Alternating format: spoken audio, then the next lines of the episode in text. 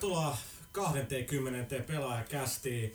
Meillä on jälleen kerran vähän teknisiä vaikeuksia, koska meidän studion ulkopuolella, noin, tästä noin metri, missä me istutaan, niin on meneillään tämän talon julkisivun remontti. Jengi on porannut täällä useat päiviä, niin tosi miellyttävää olla niin töissä sellainen 100 desibelin metelissä. Ja tota, me ollaan aina juostu tänne tekemään podcastissa viiden minuutin välein, kun nyt on hiljasta mutta toivotaan, ettei tule hirveästi jotain meteliä. Jos tulee, niin ei, ei voi mitään. Jos ei, tämä podcast... tuossa liikkuu, niin tulkkana jo. Kyllä, se varmaan kohta ko, ko, begins. Mutta mut meillä on täällä Emily Rekunen, tervetuloa. Terve, terve. Sexy Magic. Jep. Huttus on uudet todella siistit äh, lasit. Sitten meillä on täällä Ville Arvekkari, tervetuloa. Kiitos, kiitos. Ja Janne Pyykkönen. Pyykkönen hyökkää nämä kehiin. Mä oon niinku, Pyykkönen on meidän töissä pitkään kaksi kertaa mä oon nähnyt, kun se on kiihtynyt. Kerran se kiihtyi mulle mun niinku piilovittunusta, mikä oli kuitenkin täysin aiheellista. Ja tänään tää poraaminen niin kävi ihan oikeesti Pyykkösen hermaille. Niin. Aivan, tuli, tuli istumaan. Kiitos. Eli 20, 20 jakso, meillä on tämän jakson lopussa pitkä haastatteluosio. me saatiin hieno audienssi ja Petri Purhon, eli kaveri, joka teki Crayon Physicsin. Petri on käymässä meidän studiossa yhdessä Brandon Sheffieldin kanssa, joka on Game Developer Magazinein päätoimittaja, tärkeä mies tällä, tällä alalla. He ovat molemmat täällä yhtä aikaa studiossa, kun vietettiin tuossa railakasta vappua yhdessä, niin siitä saatiin ihan mielenkiintoista keskustelua pelialasta. Mutta mennään sitten itse uutisiin. Ähm, eli toukokuun pelaajalehti on nyt myynnissä ja tilailla kautta maapallon. Pitääkö paikkansa? Pitää. Loistavaa. Aa, ei, mä jotenkin hieno, sitten pitää just tilaajilla kautta maapallo. Joo, joo, ei mitään. Ei siinä ollut mitään juu. mä, mä en nyt ole yleensä ymmärtänyt, jatkakaa. Mutta toukokuun pelaajalehden äh, tuossa myyntikannessa on äh, Mafia 2. Siitä on iso, iso, iso juttu lehdessä. Sitten meillä on myös MAG, tämä 256 pelaajan sotapeli. Meillä on ainoa, meillä on Blur, eli Bizarre Creations uusi ajopeli, eli PGR tekijöiden uusi peli Activisionille. Sitten Final Fantasy 13 on testissä. Pelaajat.comissa on blogeja, siellä on Arve, Arve oli edellinen blogi, sitten siellä on yksi mun uusi, uusi blogi ja sitten hieno juttu se, että jos menee, onko se peliuutiset se linkki Emeli, missä sitten ne arkistot on. Joo, kyllä. Niin pelaajakanavasta niin löytyy uutinen, missä voi sitten downloadaa wallpapereita, niin kuin, Joo. mitä käyttää niin kuin, työkoneessa. Tai, niin Pelaaja, pelaaja-aiheisia. Joo, sitten löytyy niin kuin, yksi sellainen, mikä on optimoitu PS3, että sitä käyttistä voi niin kuin, fiksusti käyttää. Vaikka se on käytössä se, se tota, se, nyt, nyt, nyt, nyt katos ajatus. Juttu. Että, juttu, niin thank God, is that, is that thing, that's, that's right, that's right. Tota, Pyykkönen, äijä, tässä on ollut aika paljon kaikkea niin, pre, niin sanottuja pre-E3-tapahtumia, eli firmat näyttää saattaa, sanotaanko niin 80 prosenttia niiden tarjonnasta, mitä ne näyttää E3, ne säästää sinne pari gamea, mutta Capcomilla oli tässä tilaisuus Monte Carlossa ja Pyykkönen kävi Lontoossa Bethesdalla. Mitä Joo. siellä oli? Joo, no esitteli siellä tietysti Broken Steelia, mikä on itse just tullut nyt kun me tätä nauhoitetaan, niin eilen ulos. Eikö se ollut jotenkin rikki? PC-versio, oli rikki ja Xbox 360-versiossa oli jotain ongelmia. Mä en vielä ehtinyt perehtyä tarkemmin, mitä ongelmia, mutta jotain ongelmia oli. kuitenkin, ne on iso luokan juttuja. Bethesda on kai suht. Niin ja siis eh, The Pithän oli kans, sehän poistettiin. Joo, ei se sanotaanko, että kaikista ajattelin Bethesda nyt ei ihan tunnettu tästä niinku se on, teknisestä se viimeistelystä. Se, Bethesda on legendaarinen tässä suhteessa. Kyllä ne jossain vaiheessa saa ne toimia, mutta ei kannata Mutta eikö tämä tuki sussa, että se niinku Falloutille sellaista ominaista? No niin, se, se on feature se joku. Niin, niin. Aa, ja, ja, joo, ja sitten siellä kerrottiin tietysti tästä Obsidianin öö, tekemästä uudesta Fallout-pelistä. Elikkä, se pidettiin aika hyvin salassa. Mitä ne sitten kertoo? No siis ne kertoi hyvin vähän, että todennäköisesti just E3 sitten kerrotaan lisää, että ne vihjaili, ja jos siitä nyt jotain niin kuin äänensävystä ja muusta voisi päätellä, että todennäköisesti se käyttää Fallout kolmen enginen esimerkiksi. Se on roolipeli, se tiedetään. Yhtä kuin Gamebry on enginen.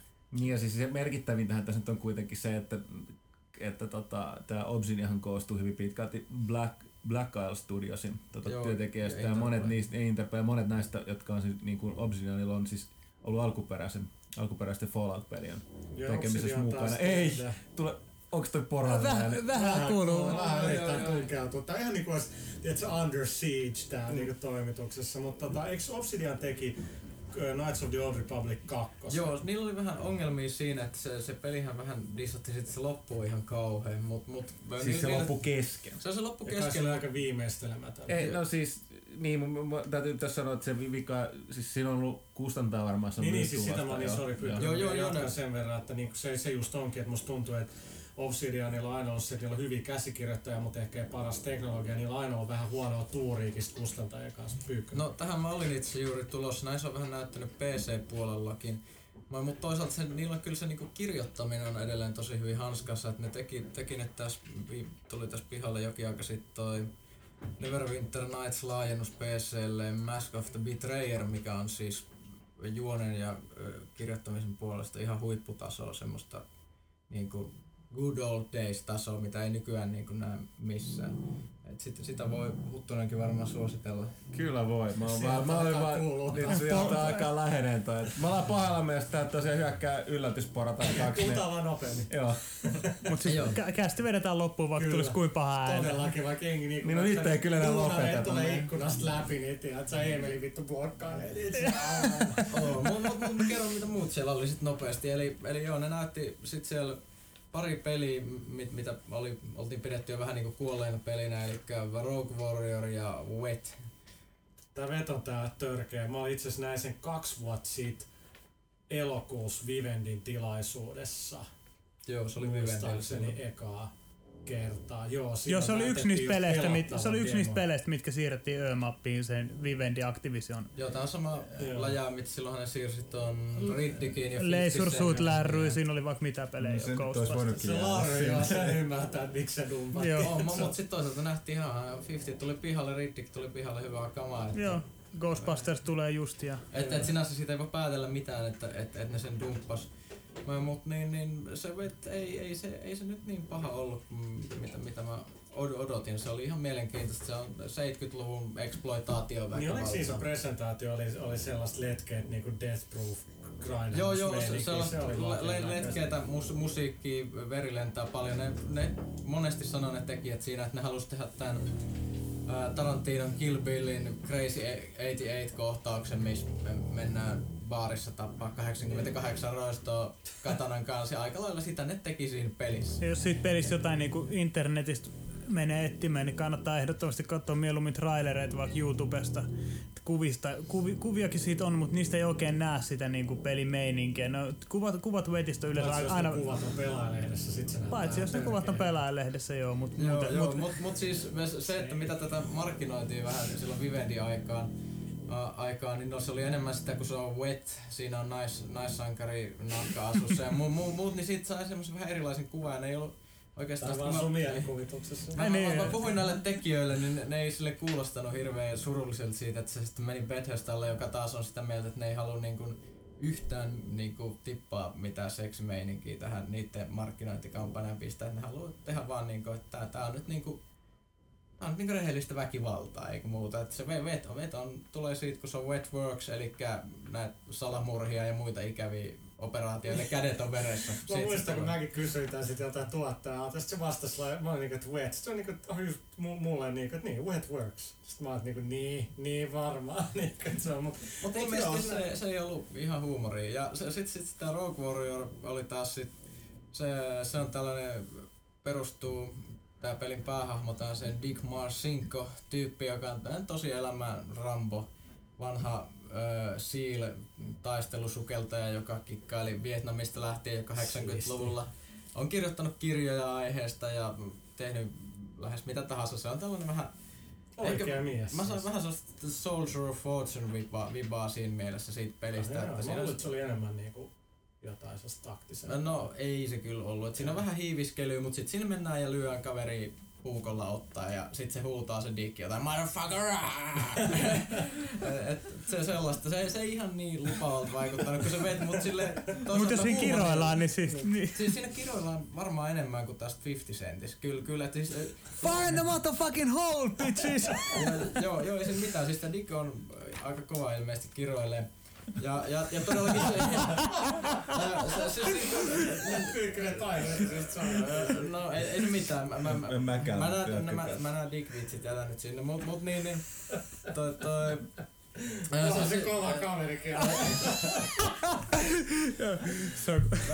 nyt. Joo, nä- näitä oli niin paljon näitä, nä- näitä sama, samoja juttuja sillä pressitilaisuudessa, että mä enää jaksa. Mut, mut siis, öö, joo, niin siis aina kun sitä kohti ammutaan ja vähän tulee kohti luotiin, niin se heti huutaa. Ja se, se silleen niinku 10 sekunnin välein ja I'm a shit, uh, motherfucker! Vähän kuin muuttuneet. Se, se on hirveä, hirveä spurkuparta ja valtava ponihäntä. Se on aika hieno. Se on aika hirveän näköinen kyllä yhdistelmä. Vanha hippi. Mutta se mitä Bethesda ei paljastanut, niin oli, että nehän tekee Splash Damagein kanssa peliä. Nehän ostiks ne Splash Damage, joita teki Quake Wars, että niiden kanssa ne tekee jotain, että varmaan T3 ehkä jotain kuullaan taas vasta myöhemmin, koska se on aika alkutekijöissään.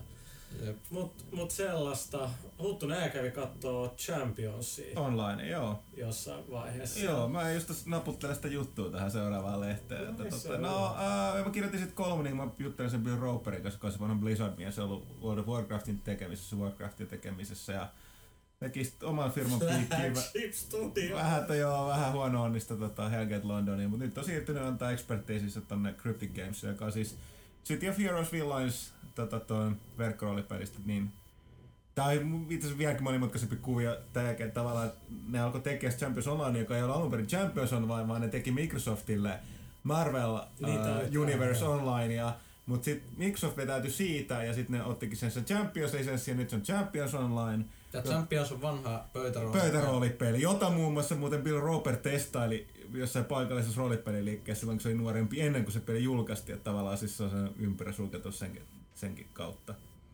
Ja tota, uh, mut joka tapauksessa uh, on ollut alun pitäenkin te- tekeillä tuota konsolille, 360 mutta tosiaan niin Ää, kuten mä siinä kolumnissani tässä uusimmassa lehdessä kirjoitan, niin tota, ää, jostain syystä Microsoft on näiden tekijöiden mukaan vähän heittäytynyt hankalaksi, että ne ei nyt oikein ei niin sanakseni pelaa palloa näin huonosti englantilaisen san- sanonnan suomentaakseni, että tota, ää, Tai että Microsoftilla on jotain, miksi ne ei oikein Joo, tai mutta halua et- MMOta niinku. Tai mikä sen takana nyt tilanne on vaan se, että ensin, niin kuin toi, se on kuitenkin Atarin hoivissa, Atarin pelin kustantaja, niin Joo. tota, se on niin Atari ja Microsoftin väline, että tota, nää... Ei! Nyt on aika paljon. Ei. Yksi mikä voi olla, niin on se, että me ihmettelisi Microsoftin EK-paljastus on niinku, että no niin, tota, me Blizzardin kanssa tehdään tällainen kiva MMO Xboxille. Tavallaan, no vois, vois, Vois- vois, melkein, jotain joo. Mä oon välillä skeptinen, toimiiko perinteinen MMO konsoleilla. No mä voisin, mä voisin tästä jatkaa, mutta mä en halua huutaa yhtään kilpaa ton poran kanssa, niin tota, ehkä mä... Mut se- joo, Mut hei mä just tajusin semmoista, että meillä on niinku podcasti, missä melkein kaikki jäsenet on käynyt katsomassa jotain peliä ja kertoo sit podcastista. Aika siistiä. on, mutta se on tää on mennyt vähän, vähän yksin puheluksi, niinku, että et pitäisi niinku saada keskustelua. Niin. No. aikaa. Et, et, et se on, siksi meillä on Secret Weapon ar- arvekkari täällä, joka odottaa, tiedätkö, joku kyy tai joku Joo, mä, vaanii tuolla taustalla. mä odotan, että pääsen sanomaan jonkun Seagalmaisen tai Schwarzeneggermaisen onlineri tähän väliin, mutta Musta kyllä Seagalista mieleen toi, kun se on siellä laivalla ja sitten Erika Eleniak pomppaa sieltä kakusta. Joo, sama, sama mulla on. Just a cook. niin, mutta ei siitä mitään. Että, niin no mä kävin kattoo, mä olin Sony Gamers Dayssä niin kuin Los Angelesissa kattoo tota Sony noita tulevia gameja. Ja, ja tota, siellä oli kiva yllätys, mistä meidän saitillakin oli juttuja tulevassa lehdessäkin on, niin Uncharted 2. Niin siinä on monin peli ja se niinku paljastettiin siellä, se oli ihan täys yllätys, niinku, että tota, me nähtiin sen trailerin, sitten yhtäkkiä, se traileri on tosi hyvä, terve Huttunen, niin tota, sitten yhtäkkiä siellä tuleekin, kun se, se näyttää yksin peliltä, sitten yhtäkkiä se vyöryy muita tyyppejä nimet päitten päästä, että voo, tässä on monin peli. Ni- Niin, sä mä nyt esittävä tässä kysymyksen, että ei millään pahalla pei faneille, mutta niinku, et miksi? Siis kyse koopista, vaan monin pelistä. Unchartedista, miksi? On No siis-. On siinä koop. Niin, myös, koop, mut- mut et niinku, siinä- No tää on, niinku, tää on mielenkiintoinen deal, juttu, että et, niinku munkin ensimmäinen reaktio oli tosi tyhmä ja kyyninen, että et, on ikävä suomalaispiirre. Et, tota, en puhu itsestä. Niin, no, se on. Se on siistit lasit. Niin, niin, tota, ähm, et, et, kun siihen tuli moni, eka oli sillä että ei helvetti, että ei kai tää nyt tuu sit yksin pelin kustannuksella. Ja kun kyseessä on Naughty Dog, niin ei, ei se tietenkään tuu. Ja loppujen lopuksi on aika tyhmää valittaa siitä, että miksi tää laittaa monipeliä. Kun sä saat siellä saman rahaa nyt, kun sä, kun sä ostat sen jatko niin saat sen helvetin laajan yksin pelin. Plus sä saat vielä monin pelin. Vaikka se on kiinnostakaan, niin se nyt kiva lisä siellä, koska kyllä mä oon ihan varma siitä, että ei se yksin peli kärsi. Mut kyllä, on ihan validi kysymys sitten, että tuollaisessa Indiana Jones henkisessä gameissa tarviiksiin niin olla, monin peliin, mutta sen perusteella mitä mä pelasin, niin, niin tai tästä tulee just se juttu, että jos joku pelaa vakavissaan monin peliin, niin se on nyt varmaan pelaa Halo 3, mä nyt yleistä COD 4, Killzone. ehkä Killzone 2. Niin kaikki nämä muut monin pelit, tällaiset turokit ja muut, niin kun niissä on pakko olla se monipeli näissä vähän huonommissa Hei. peleissä, koska Fracture. Ne, Fracture todellakin. Eihän ei löytänyt sit ketään pelaa. Löysin yhden. Mu- Ei saa, ei saa peli pystyä kahdella pelaajalla, et, mut joo, löysin yhden. Mutta mut, tässä just se, että kun pelaajat valittaa, sit media valittaa, etenkin Yhdysvaltain media, että et sit kun tulee niinku joku, tuli vaikka niinku esimerkiksi Riddick, tai jos, jos vaikka lukisi ehkä ekan Unchartedin jotain arvostelua, it's a great game, niinku too bad there's no multiplayer. Kovin usein tulee näitä tosi typeriä Joo. heittoja. Ja sit jos sinne tehdään sinne jatkoon se monin peli, kun kustantajat kelaa, että ei helvetti, että niinku medias valitetaan, että on monin peli ja, niin pelaajat haluaa se. Mutta ei, ei ole varaa tehdä, ei kaikki pysty tekemään niin hyvää yksin peliä ku, ja, yksi ja monin peliä kuin vaikka niinku joku ö, Pyykkönen puhu, Infinity Ward ja, ja muut. Et, et sit kun pannaan niinku sinne se joku niinku by the book monin peli, niin sit, sit valitetaan, että no tää on ok game, mutta tää monin peli on paljon huonompi kuin Halo, Call of Duty tai joku muu. Niin ei, mikä ei voi on- Mutta toivo, toivotaan totta. nyt, ettei käy niin, että Uncharted 2 niinku arvostelupisteet tiputetaan huonon tai keskinkertaisen monipelin takia. Niin siis niin, Koska siis senkin siis voisi se olettaa se näkevän, niinku- että no yksin peli oli ihan hyvä, monipeli oli vähän pettymys, että 8 tai 7 tai jotain vastaavaa. Et se monipeli, niinku, se, se deathmatchaaminen toimi hyvin. Siis Uncharted ihan gunplay kyllä toimii yllättävän, se on yllättävän helppoa ja, ja se toimii ihan hyvin. Niin oli siellä hauskaa, mutta se on just se, että et en mä usko, että se tulee olemaan sellainen, niinku, mitä sä pelaat tosi pitkään kuin niinku joku COD 4, mutta siis tarviiks tää edes pelaa niin pitkään? Eihän se missään nimessä ole epäonnistunut, vaikka se ei niinku, ei mun, moni mun frendeistä, jotka pelaa paljon kodiin ja venas paljon Killzonein monipeliin, niin ei ne pelaa sitä. Kyllä sanoo, että se on ihan hyvä, mutta ei vaan niinku, että mitä mä haluan pelaa. Sama se oli jossain GTA 4 Jengi pelaa yksin peli. Kyllä se monipeli on aina pelaajansa, mutta ei se, Niin. niinku, siis, ei se, ei se ole vaan niinku se. Enemmän mua ehkä just se, että siinä on se yhteistyöpeli siinä Unchartedissa, niin se, se on Joo, siis niinku- se, se on et, kyllä. et, siis, Porukka et, putoilee tuolta joo, Kun, kunhan tota, siis mun suuri toive siitä kohtaa, mä pelasin Uncharted 1 ja mä oikeastaan niinku, anteeksi puhua, mä di, tiedät, sä dikkaa tosi paljon siitä pelistä. Mut, niin niinku niin, aivan, niinku aivan, mä, mä niinku lopetin pelaamisen siinä vaiheessa, kun mä yritin seikkailla, sieltä tuli aina tietysti niinku bunch of people, mikä yritti tappaa mut. Ja sitten sit kauheat räiskimistä. Siinä kun mennään sinne natsien sukellusveneeseen muuhun, Joo. niin se on tosi, tosi, tosi hyvä peli Joo, siihen siis mennä. siinä oli ehkä se vaikea tasapaino, että seikkailu ja toiminnan välillä. Että kyllä ne tekijät itsekin niinku tietää, että se toiminta oli liikaa, että sä meet alueelle. Mun mielestä kirjoitinkin tästä arvostelusta, sit sä, sit sä tiedät ja näet jo, että okei, nyt pitää taistella aalto aallon jälkeen. Sä, sä meet sen yhden rajan yli ja sit jengi vyöryy sieltä. Okei, ne käyttäytyy aika eri tavalla ne viholliset, niin ihan oikeesti niin kun se loppuu kudit ja ase lyö tyhjää, ne huutaa, että haa, he's out of ammo, ja riippuen millä vaikeustaso pelaa, ne hyökkää sun kimppuun. Et ihan hyvin tehty, mutta mut kyllä, että se oli edelleen sitä, että äh, et taas niinku nämä kolme aaltoa pitää tappaa ja, ja sit voi vähän seikkailla. Ja, mut Ja no siis se on vaikea, se mä aina sanoa, että se sukellusvene juttu oli just mahtava, kun siinä on sitä niinku myst, Joo, mysteerejä niin on, niin oli. tuolla. Ja, tosi, ja siinä, oli- siinä oli, hy- a- anteeksi vielä, siinä oli hyvä reitti, missä piti, tiedätkö, niin, miten sä pääsit sinne sisään. Joo, se piti joo, niinku, joo. se oli, se, siinä oli vähän niinku Tomb Raideriakin mukana, hypittiin Oli, siellä. Ja, Joo, ja, ja siis siinä oli, siinä oli myös se, että se oli niinku semmoista rauhallista. Niin, no, koko siis ajan. Nimenomaan. ei tarvinnut koko ajan kyttää vihollisia, että tuleeko niitä jostain. Siellä itse asiassa koko pelissä ei tullut vissiin kuvasta myöhemmin yhdessä kohdassa prikuleen samanlaista meininkiä enää siinä Joo. kirjastokohtauksessa. Tätä mulla on, mulla onkin tähän itse asiassa kysymystä kakkososaan liittyen, koska tota toi, uh, mäkin niinku, mulla porukka hehkuttaa, että se on enemmän sellaista niinku Indiana Jones meininkiä tästä. Sanotaan, että se niinku asenne on sellaista. Joo, mutta tavallaan niinku mua just nimenomaan tässä kakkososassa niinku niinku se mulla on nyt videoita, trailereita, niin tästä mun katsoin, että tässä on entistä kenemättä räiskintää, että mikä juttu tää on. No, Mut siis ei mä tiedä, kol- mä- 30 sekunnin trailerin perusteella ei oikeasti pidä tehdä mitään. No joo, se on ihan totta. ja siis kuten leffatrailereissakin, niin, niin, niin, niin. a- aina räjähdyksiä ja ammuskelua ja hy- hyviä läppiä, niin kuin trailereissa kuuluu. Paitsi sitten kun peli niin 50 Cent, Blood on the Sand, joka on sitä itse asiassa alusta loppuun. Mä. Aivan, aivan mutta siihen on erilainen, erilainen asennoituminenkin Niin. siihen totta kai. Mut, mut niinku mä kysyin sitten, että nyt kun te siirrätte ja teette niinku toimintapainotteisen monipeli, että kyllä se kooppi, vaikka siinä on sitä niinku traversaa pelaamista, eikä kiipeillä ja joku pitää käydä vetää tuolta ja täältä ja siirtää yhdessä sitä ja tätä, niin mä kysyin sitten tuolta Christopher tuolta tuota Naughty Dogin co-presidentiltä, että mennäänkö tämä sitä, että ehkä yksin pelissä on vähän vähemmän toimintaa. Niin se totesi siihen, että et, et ei, mutta et, et selkeästi se niinku ykkösen niinku yksin peliin tai se kampanjan niinku ongelmia oli vähän se tasapainottaminen ja niinku se ihan niinku rytmi, niin kyllä ne niinku siinä varmasti nyt nyt pystyy parantamaan. Että kyllä ne itsekin mä just sanoin niille, että, että se niinku vikaleveli, missä mätät siellä, siellä laivalla, Siis siellä sukellus, sukellusvenetukikohdassa vai? Ei, kun se ihan viimeinen, missä tappelet siellä laivan kannella. Ah, joo, joo, se. se. Ja se on ihan yber vaikea. Joo, se oli. Ja aika. kyllä ne itsekin oli, että kyllä se niinku, totta kai, että, että ne ties, ties, että ei vaan enää ollut aikaa. Niin, että vaikka se kuinka oot, että nyt tää hiotaan etenkin, kun tää on tää viimeinen osu, niin ei vaan aikaa ja aina, aina joutuu tekemään kompromisseja. Kyllä oli kovat, tosi kovat odotukset tuosta Uncharted 2, että, että se, että on fantastinen yksinpeli, ja sit mä voin vielä pelaa kahden friendin kanssa kooppia ja tienaa pointsia, niin kyllä se niin kuin ainakin pari kertaa tulee pelattu. Kyllä se niin kuin ihan saa, siis on se lisäarvoa, ja ei se, on, se ei ole missään nimessä huono juttu. Se ei ole missään No mitäs Räiskestä puhuu, ja sä kävit kai Zipperia tsekkaamassa sitä Maggie? Joo, no siis tää oli niinku, meillähän on tästä lehdessä niinku, juttu, jos piti niinku tehdä ennen kuin niinku, pääsi niinku näkee noin vielä enemmän siitä pelistä.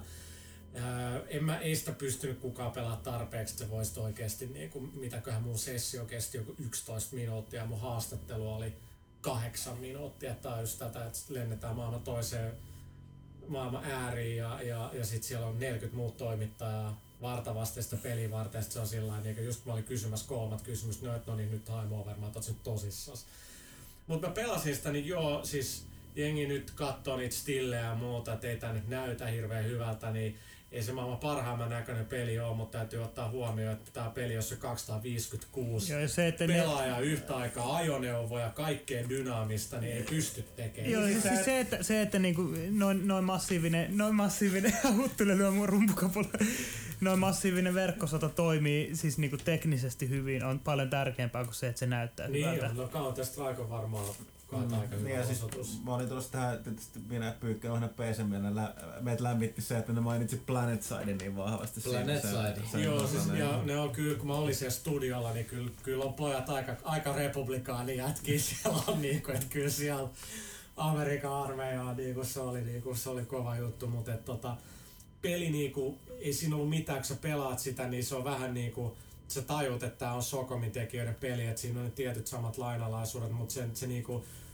sen olisi ihan hyvin voinut niinku pistää vaikka demon ulos se, mitä me pelattiin, että se on niin niinku hiottu ja kaikki toimii ja, ja niinku makeet juttuja, että meitä oli mitäkään, meitä olisi ollut 64 sit, kun siellä oli niinku jotain testaajia pelaamassa, niin tota, kyllä se on niinku, makea, että sulla on 30 tyyppiä, sun tulee sieltä viidakosta, edetään sinne niinku aidoille ja siellä yritetään suojata, kun jengi menee räjäyttää jotain. Ja ja siis... Kyllä se, ne, ne, levelit on oikeesti, niin kuin aina puhutaan, että on liikaa heitä tätä, että levelit on tosi iso, mutta niin kyllä tossa pelissä, kun katsoo, mun mielestä myös lehdessäkin oli joku yksi screenshotti siitä, niin että miten isoja ne kentät on, että sekin mitä mä pelasin, niin se ekas tuut sieltä viidakosta, niin sit sä tulet sen tukikohdan laitaan, me tukikohta ja se tukikohta muuttuu joksikin niinku sellaiseksi niinku rautatie sellaiseksi alueeksi. Ne on ihan valtavia. Sitten me vallattiin tiettyjä alueita, niin se rintamaa saa niinku eteenpäin. Niin sit se oli makea, sit kun delas, niin se spoonasit niinku, että tiput sinne tota laskuvarjolla. Sä voit ihan täysin ohjaa sitä laskuvarjoa ja kaikkea. Se oli ihan helvetin siistiä nähdä.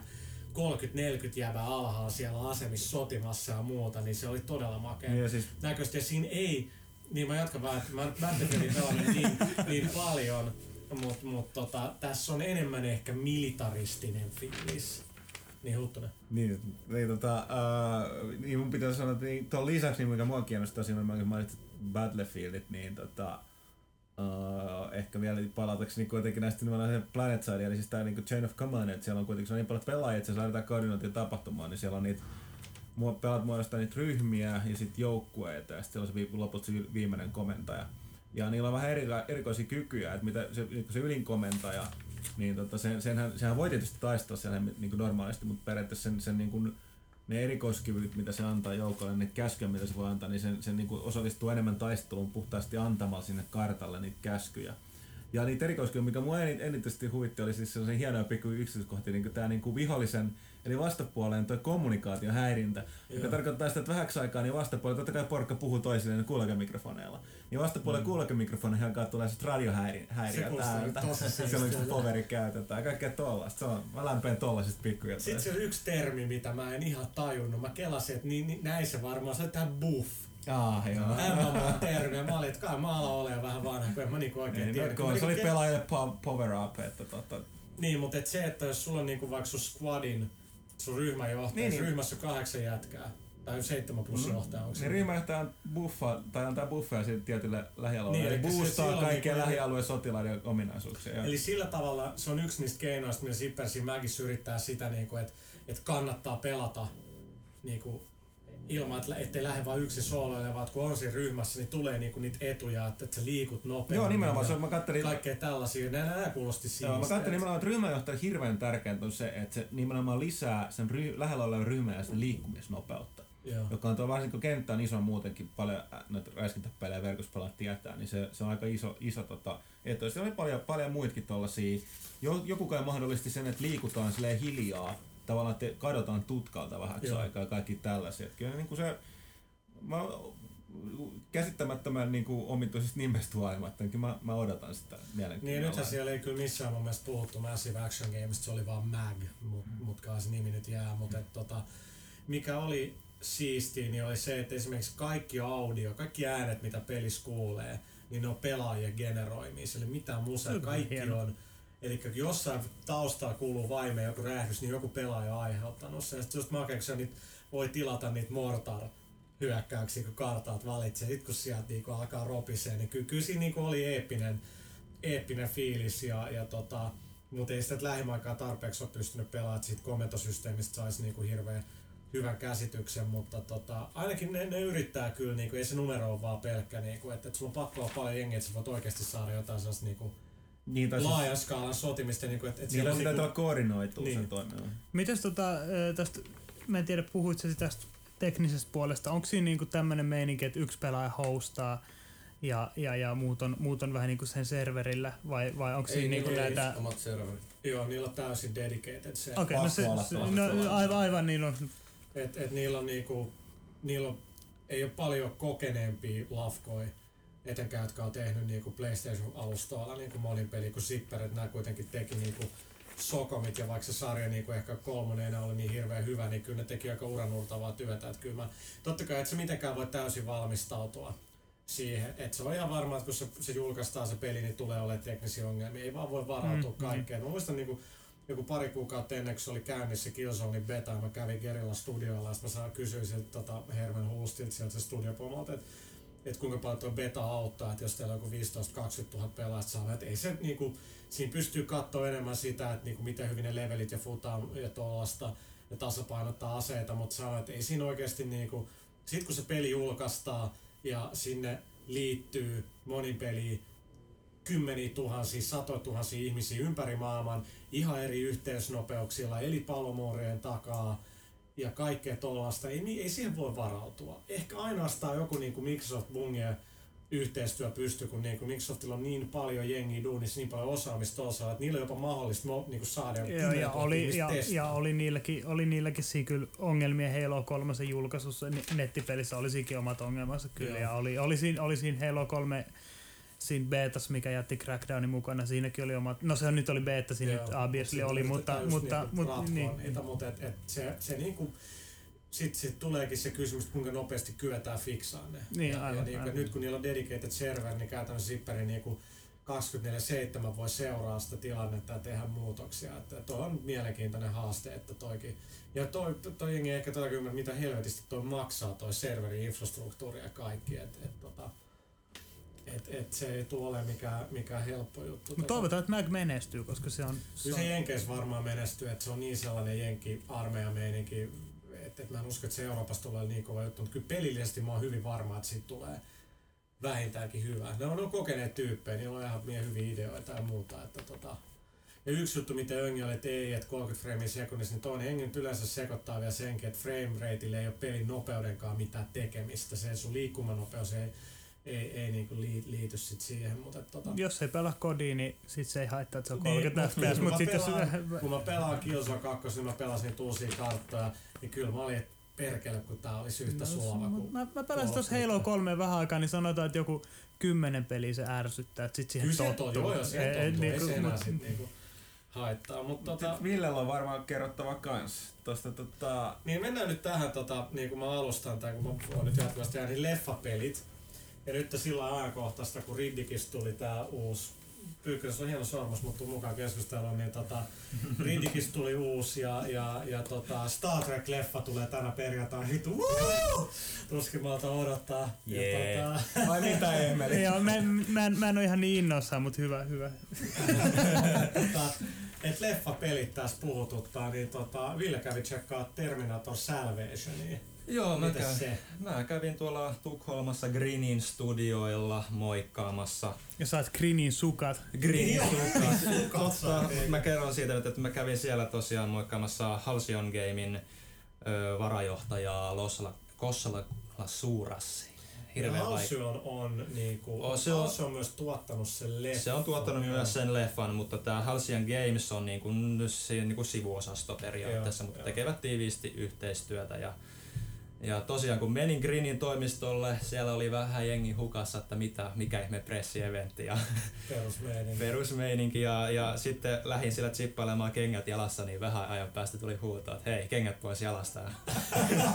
Älä mene tonne Bionic Commando-alueelle. Joo, ja sitten, sitten tuli, että no otin kengät pois jalasta ja sitten tuli antamaan mulle puhtaat green-sukat jalkaan, mikä on vissiin tota... En ottanut niitä pois sen jälkeen. En oo ottanut sen jälkeen. Nytkin, no ei nyt ole jalassa, ei voi huijata. Mutta Oliks, oliks äh, Arska siellä? ei, ollut, ei ollut Tästä Schwarzenegger vaikka. on ollut puhetta, että Arska olisi jotenkin digitaalisesti duunattu sen leffaan. Siis Arska, mun, mielestä se on, mun mielestä se on vahvistettu, että se on. Onko? Joo. On. Hei, hei, tästä tulee, sori nyt taas, tää, tätä mua ihan eri raiteille. X-Men Wolverine-leffa, Origins, X-Men Origins Wolverine mm. ei ole hirveän hyvä, käykää silti kattoo. Hugh Jackman saa rahaa. Niin, niin tota, siinä lopussahan on Patrick Stewart. Siis professor, mikä se on? Niin, Professor tiet, X. niin tietenkin, joo. Niin se on siinä lopussa. Niin kyllä sitä on, niin kuin, mä olin vähän, että onkohan toi Stevartti tehty nyt CGI-llä tai ei. Että se kasvot on selkeästi vähän nuorennettu. Et Nehän tos- oli tuossa tuossa X-Men kolmosessahan siinä alussa oli kanssa nuorennettu Niin Stewart ja sitten Mm. että tämä Magneto, mikä, mikä se näyttönimi on, Ian McKellen. Ian McKellen. Mm. Nehän oli molemmat nuorennettu, että Mutta oliko ne ihan e-tehosteella? Se oli, oli, oli, oli, oli, digitaaliset. tehosta jotenkin vissiin niistä vanhoista Star No siis Trek-kuvista. mä oon nähnyt tätä Curious Case of Benjamin Button, mutta siinä on tehty niinku ihan pian uraurtavaa työtä niinku tossa suhteessa. Missä puhuttiin? Terminator Terminator Joo. Siellä mä kävin Kosla Suurasiin moikkaamassa ja se oli niinku toisin kuin teidän Mac-tilaisuudessa, meillä oli tosi hyvin se muuten järjestetty, vaikka siellä alussa oli pientä haparointia. Et me oltiin siellä, suomalaistoimittajat oli kaksi kappaletta ja meillä oli semmoinen puolentoista tunnin au- audienssi sen Lasurasin kanssa, pelattiin sitä peliä kolmisteen siinä. Ja, ja se juteltiin siinä vähän niitä näitä, miten on leffan, leffa ja pelin niinku yhteistyö toiminut ja, Joo. ja mitäs nyt tuossa nyt erikoisempia siinä oli, että ovat kehittäneet niinku sitä peliä kaksi kuukautta ennen elokuvan kuvausten alkamista jo, mikä on vissiin... nyt on aina näitä, näit, niinku, että yritetään sillä niinku se. Sillä Joo, yritetään- Meillä on ollut kaksi vuotta aikaa tehdä tämän leffa alettu kuvaa joskus viime vuonna Joo, ihan alussa. joo, mutta joku kaksi kuukautta ennen sitä on alkanut vissiin pelit tekemään, että siinä on ollut kuitenkin sitten leffan käsikirjoittajat auttamassa käsikirjoituksessa ja on ollut tekijät leffakuvauspaikoilla katsomassa ja Se ei hirveästi auttanut Matrix-pelejä. tää on just tää, niinku, että et, niinku, kun on- ollaan joku Riddick on näyttänyt, että niinku, et mitä mieltä nyt ootte tästä. Että sanotaan, että mun mielestä kun Matrix-pelit, niin ideatasolla ne oli hyviä, että ei toisteta elokuvaa, vaan kerrotaan Joo. jotain, mikä, Mikä laajentaa mikä, vähän mikä, mikä, mikä Riddick teki niinku niin hyvin kuin se on ollut tähän asti mahdollista. Siis tää ensimmäinen Escape from Butcher Bay, mikä niinku, mi- mikä niinku ottaa ne kaikki hyvät pointit siitä leffasta, mutta sit se on ihan uusi seikka, joka niinku näyttää sen, että videopeleillä on niin hyvä laajentaa ja kertoo oma tarinansa. Aivan. Ja, ja, siis Matrixeissa niin se ei, ei millään toiminut niin kuin monestakin, mon, monia syitä. Et Path of Neo se jatko oli parempi, mutta niinku, Se oli liian myöhä. Joo. Joo. Ja, ja Terminatorissahan on nyt sama juttu, että se sijoittuu kaksi vuotta ennen elokuvan tapahtumia. Okei, mihin se sitten loppuu? Se, se, se, se sanottiin, että se on aika vaikea tietysti lopettaa sitä kovin ö, mukavasti, koska se tulevaisuus on mitä on, mutta kuitenkin ennen elokuvan tapahtumia se loppuu. Että siihen joku, joku vähän positiivisempi loppu yritetään saada, tai siis saadaan vissiinkin kehiin, mutta mikä on, kun tappajarobotit yrittää tappaa sua siellä ja kauhean sota päällä ja mistä uusi elokuva lähtee käyntiin, niin kuinka iloinen se sitten voi olla. No, mutta mut kaiken kaikkiaan kerro sitten, mitä se nyt pel- pelas sitten. Niin, siis, se on siis niinku, sehän se pelasi aika niinku, se on aika Gears of War meininki, paitsi että ehkä ihan niin sulavaa, mutta se käyttää tätä Grinin omaa engineä, mitä Bionic Commando ja sitten tämä Wanted Joo. käyttää. Et se on siitä vähän se kyllä hirveän hyvä peli olla. Ei. Ei vissiin, näin, näin, näin, näin ilmeistä päätellen, mutta siis vähän sen siitä kehitty, kehitetympi versio ja se on se cover, cover-systeemi toimii aika näppärästi siinä mielessä, että siihen tulee semmoinen selvä indikaattori, että sä pääset just tohon seinään, sä pääset just tohon seinään kiinni. Mutta eikö siinä on- ollut sillä, että sinne niinku kaikki seiniin kuitenkaan pysty mennä, Joo, mennä kaikki tu- seiniin vasta ei pysty Joo, mennä, olin vaan se näyttää siltä, tähän. että pystyy. Joo, mä just tulossa tähän, että sitten kun niinku yritti niinku nojautua ennen kuin oli niinku siirtymässä mistään mihinkään, että niinku yritti puhtaaseen seinään, niin se ei välttämättä mennyt. se, että Se oli tyyli auton romu keskellä tietä, Joo. ei, ei päässytkään, bussin sisään menin tuhoutuneen, ei päässyt nojautumaan, piti lähteä sieltä bussista ulos ja kuolin siihen. Mä oon muutenkin tästä, että niinku aika monen kun menee katsoa jotain toimintapeliä, ihan mitä peli vaan melkein, niin aina, että we have a cover mechanic. Mä oon niinku, että miksi pitää aina olla joku fucking cover mechanic nykyään? Se on, kato, Gears of War teki trendin, niin, tietsä. niin teki, mutta Mut siinä- kohta jossain Tony Hawk 11. Laudan taakse. Siitä mä kuitenkin dikkasin, että siinä kuitenkin pitää pysyä koko ajan liikkeessä. Et ihan koko ajan. Sen, sieltä tulee vihollisia niinku joka suunnalta, edestä takaa sivulta. Ja sitten ne saattaa nämä Terminaattorit niinku vetää sun huomio ihan muualle ja sitten väijyttää sut sivut, etkä sä tajuukaan sitä. Sitten tulee jotain hä- hätästä niinku kommenttia radiosta tiimikavereilta, että hei, nyt, nyt, nyt tulee sivulta porukkaa, että äkkiä sinnekin. Ja Siis ootko siinä John Connor? John Connorina pelataan. Näyttääkö se Baleilta? Ei näytä. Ja siihen on, siihen on joku syy, mutta se ei suostunut Raha. sitä niin kuin kertomaan, vaikka onkin leffan tuottaja kuitenkin siinä samalla. Aina Että, ei ole suostunut. Eli- jotain. eli perinteinen, että haluttiin, että pelaajat pystyy samaistumaan John Connoriin. joka on siis, joka on siis yhtä, se, se piikki oikeasti meinaa, että Christian, että päänäyttelijä ei halunnut antaa näköisyyttä peliin. Mikä on sinänsä aika outoa, koska kuitenkin siinä Batman-pelissä aikoina Beginsissähän se kuitenkin oli ja teki ääninäyttelynkin kuitenkin. Ah, Bale. Bale teki. Tekikö? teki. Kyllä se puhut tuossa mörellä Tek- äänäkin, mä uskon. Mutta ehkä se ei niin se niin huonot, niin, Niin. niin huonot kokemukset siitä. Niin. Voi olla, voi olla, mutta Tästä Bale oli niinku, että ehkä nyt kun mä oon huutanut sille yhdelle kuvailla tarpeeksi, nyt mä en enää mene mihinkään. Mutta tota, tosiaan. mut todennäköistä niinku, taas onko nyt tää Quantum of Solace Bond-peli, mikä niinku, Code 4 hyvä enginen ja muu, ja, mut siinä näkyy, että ei ollut hirveästi aikaa tehdä ja, ja, ja niinku, se on ihan mukiin menee. Niin ei siis mutta suoranaisesti ei- mitään isoa vikaa ole, mutta ei nyt mitään että vaan Niin. Niin, et, et Se se on ehkä melkein pahin. Et, et ihan Mutta toisaalta se on, mun täytyy sanoa, että jos siitä nyt tulee saman tason kuin Quantum of Solace, että jos tuo poikkeuksesta sellainen lisenssipeli, joka voi sanoa, että jos sen nostaa tyyppi, joka ei juuri muuten pelaa tästä pelejä, mutta nyt päätti ostaa sen leffan takia Niin. sen Bondin, niin ainakaan se ei ostanut huonoa Joo, niin, aivan. No, se on semmoinen fiilis mulle tuli tosta Terminaattorista kanssa, kun testasin sitä joku, no sen Lasurasin kanssa pelattiin puolitoista tuntia sitten joku tunti vielä itsekseni sitten sen koko demon, mikä niillä siellä oli. Et, et ihan hyvä peruspeli. Ei Niin, siinä se, se- se, siihen se onkin. se- siinä on ihan hyvät Mut siis ideat ne, ja... ne on, kato, siis suurin osa konsoliomistajista kuitenkin omistaa vain yhden konsolin, niin niille nämä tällaiset, tiedätkö, jotkut Seiskan pelit on just hyvää kamaa, koska ei niillä välttämättä Aivan. ole niin monta jos, peliä, mitä pelata. Jos mä olisin Terminator-fani, niin kyllä mä voisin tosta Tässä varmaan... keskikertainen ihan viitosen peli silloin. Mut Seiskahan on hyvä numero. Niin, aivan. No a- aivan, se on kyllä totta. Se on. Oh, ei mä dropannut miinoja tässä lähetyksessä. Se, se, mistä mä tykkäsin siinä oli co-oppi. Sitä No se pelattiin, aina pelattiin 15 minuuttia. Se on siinä, kun pitää oikeasti flankkaa niitä vihollisia, eli hyökkää sivulta. Ja Kuka se toinen hahmo on silloin?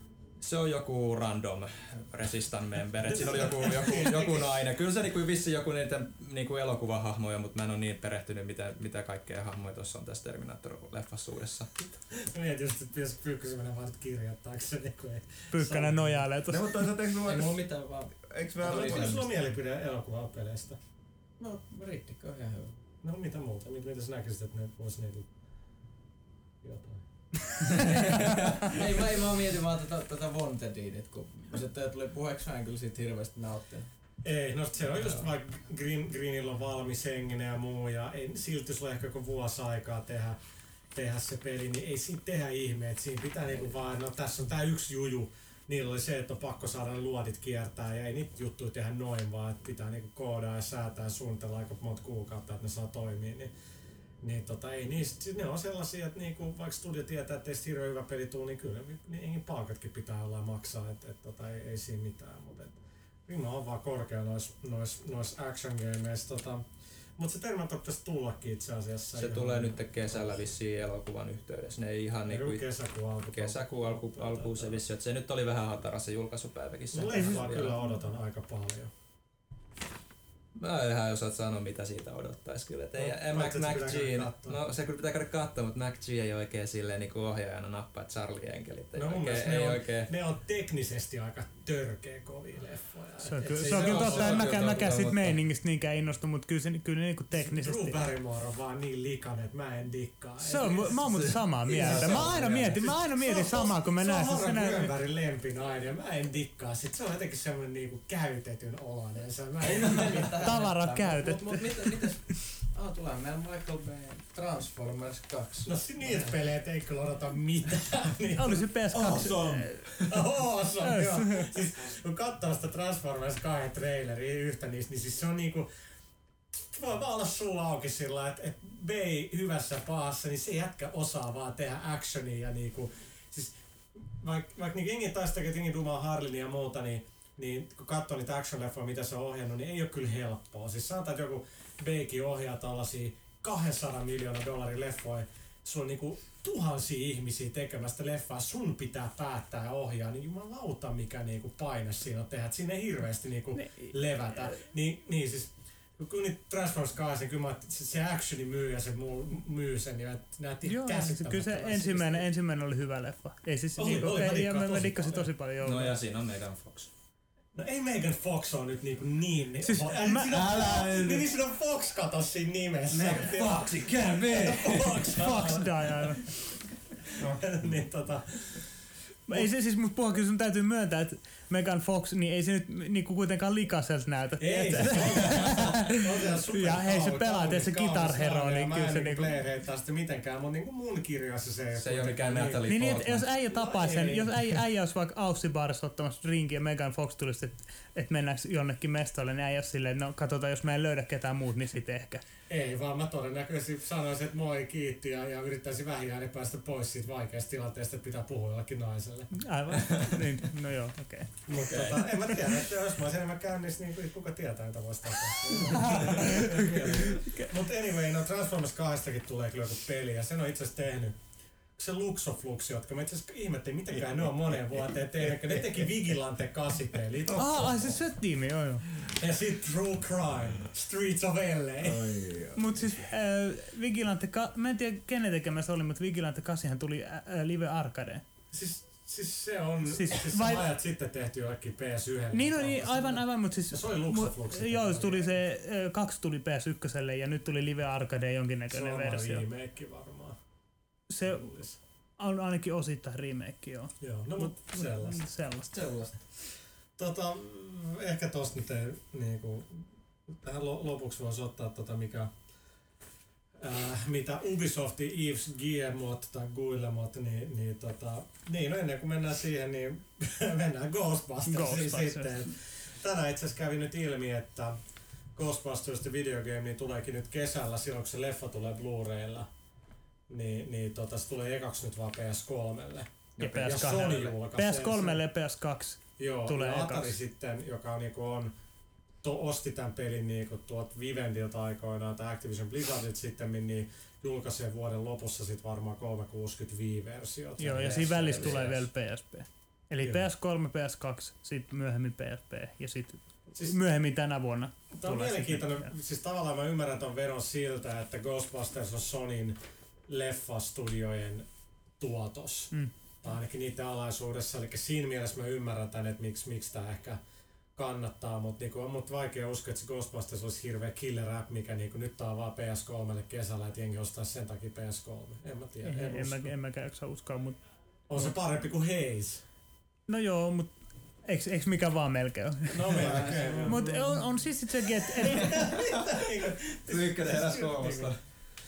Tota, Jatkakaa. Okei. Okay. Mutta tota, niin sit lopuksi, mitä tämä Ubisoftin taloustiedotteessa, niin sitten tämä niiden toimitusjohtaja Yves Guillemot tai Guillemot, mitä Laustakin totesi, niin että joo, että me vähitellen valmistaudutaan tuolla alustavasti seuraava sukupolven konsoleihin. Täyttä. No siis, siis ihan täyttä niin, Eikö se tarkoitti kannettavia konsoleja? Koska no, tota toi, kaikkihan se on tiedostaa jo niinku mun mielestä. Samoin nyt on EA, EA Pomo, mikä tää John Ricky Tellohan, niin sehän, sehän just totesi mun mielestä, en tiedä oliko näiden Guillemotin kommenttien jälkeen, jälkeen, niin totesi heti, että et vanha tämä niinku konsolikilpavarustelu on niinku, a, niinku kuollut tavallaan, ja. että kukaan ei enää juokse kilpaa niinku seuraavaan konsolisukupolveen, niin se on ihan ymmärrettävää. Me ollaan mä käyty tästä... Halua. Niin, niin samoin, me ollaan, me ollaan, puhuttu tästä pitkään. Se on ihan, ihan, ihan niin kuin siis, tai useasti on puhuttu tästä, mutta se on ihan selvää. Pelin tekeminen on kalliimpaa kuin koskaan ennen, pelit on kalliimpia kuin koskaan ennen. No ei ole kos, koskaan ennen, mutta kalliita.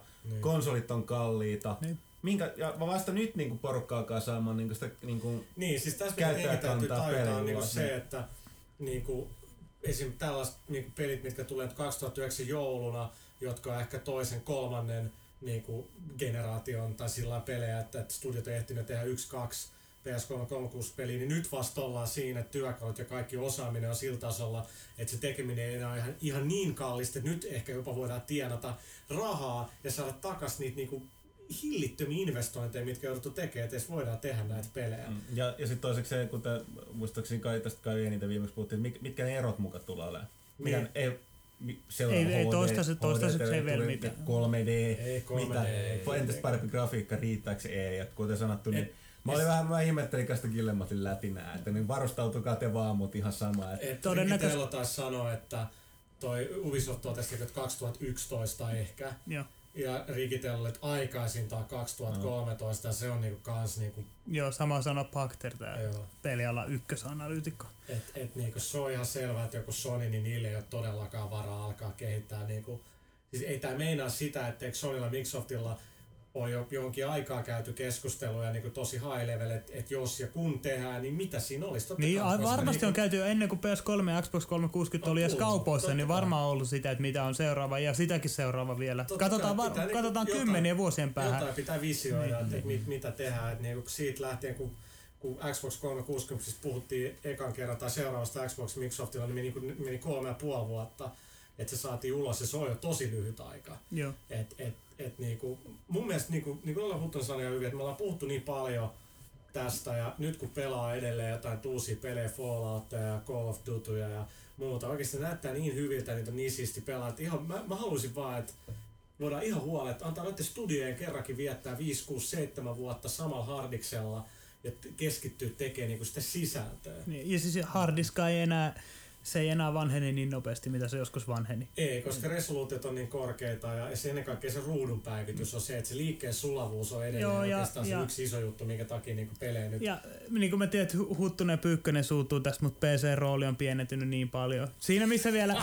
siinä, a, a, anna mä puhun loppuun. Siinä missä vielä e, vanhassa sukupolvessa tehtiin, edellisessä sukupolvessa tehtiin pelejä myös niin kuin pelkästään, kon, e, pelkästään PClle, mitkä, milloin ne saatiin näyttää paljon paremmilta kuudet konsolipelit. Nyt ne tehdään oikeastaan melkein kaikki sillä, että aloitetaan katsomalla, että mihin PS3 ja Xbox 360 pystyy ja PC-versio tehdään siinä samassa, milloin PC-versiot on useimmiten käyttää samaa moottoria, ehkä vähän parempi resoluutio, vähän paremmat graffat ja, ja, ja, muuta, mutta mut, mut, muuten ne ei oikeastaan ole graafisesti juurikaan konsoliversiot parempi. Se, se er, ero niiden välillä on pienempi, mitä se joskus oli.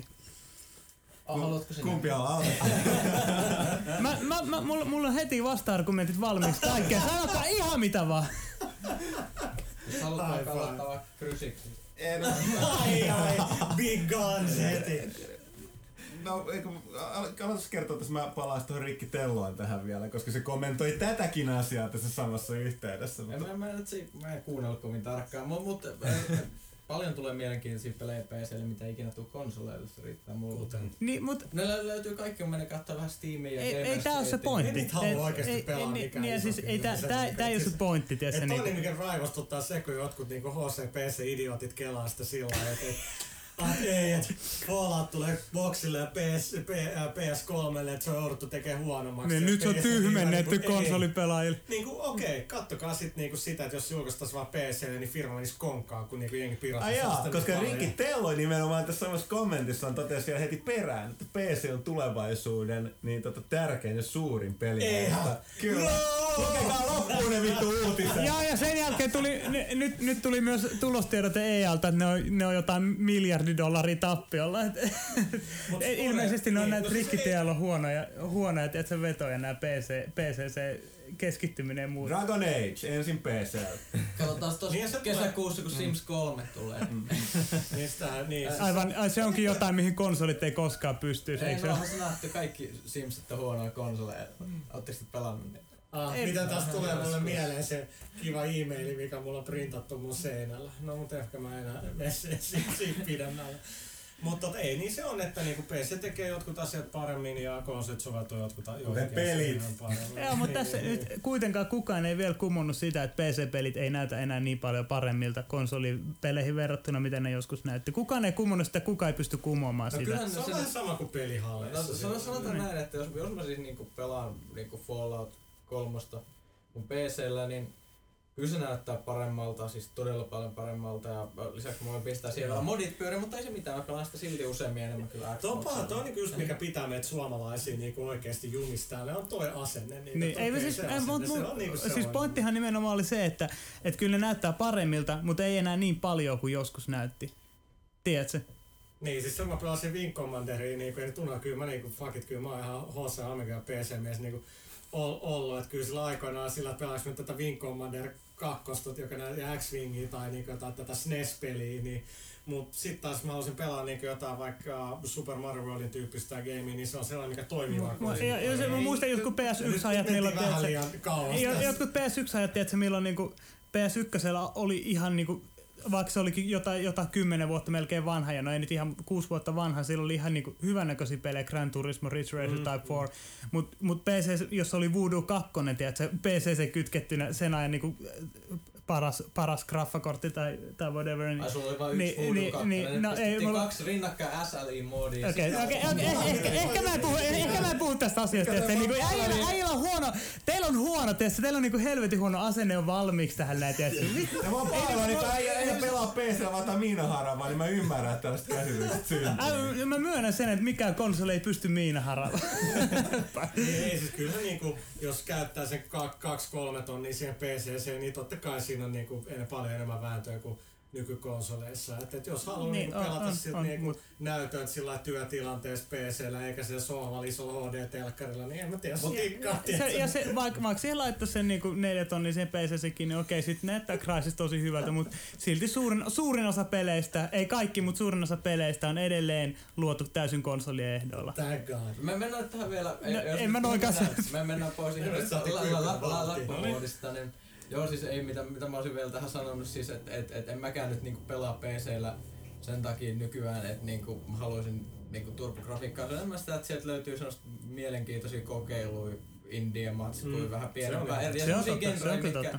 mitkä ei ole ikinä toiminut tai ei ole ikinä vaan siirretty konsoleille seikkailut, tie- tietynlaiset strategiat, niin No just Se on vasta että ei Warfare. pysty, niinku, vaikka ne olisikin Mikä se ilmaisia, on? Eikö niin Dwarf Fortress? Dwarf Fortress, Joo. kyllä, mutta joo, joo, joo, siis ne on vaan, ei se on erilaista pelata. Joo, ja Ihan siis modikulttuuri, modikulttuuri on yksi asia, mikä takia... Siis ei- siitä, että PC on potentiaalisesti aina se kaikista monipuolisin alusta, mille tehdään. Ja, ja, ja jos, jos, PC, jos, PC kuolisi, jos PC kuolisi pelikoneena pois, niin sit kuolisi kyllä niinku indie-kehittäjätkin aika pitkälti. Et, et kyllä ne okei okay, live arcadeita ja muuta Joo, on, on, on vaikea kyllä, mutta kehittää mut, konsolille niin, pelejä. Siis ensinnäkin, että sä saat mitkä devkitit ja on mitä muuta. niin. Ja siis se ei, ei, ei, ei, ei niinku, PC on paljon helpompaa, mutta tota, okei, hyvä. Nyt kerrankin saatiin niinku oikeet keskustelua Todellakin, aika, eikä niin. vaan niinku yksin puhelu. Tota, Vaikka, Vaikka- poraaminen taas alkaa niin, lisää. tä- Tämä tarkoittaa sitä, että nyt kun me mennään tänne takaisin, niin sit Huttunen ja Pyykkönen heittelee jolla erinäisillä esineillä mua. Niin, nyt tuli just mieleen, että vessa olisi siivottava. Alright, mutta tota, hyvä. Tota, kiitoksia hyvät herrat, niin mennään kysy pelaajalta osioon.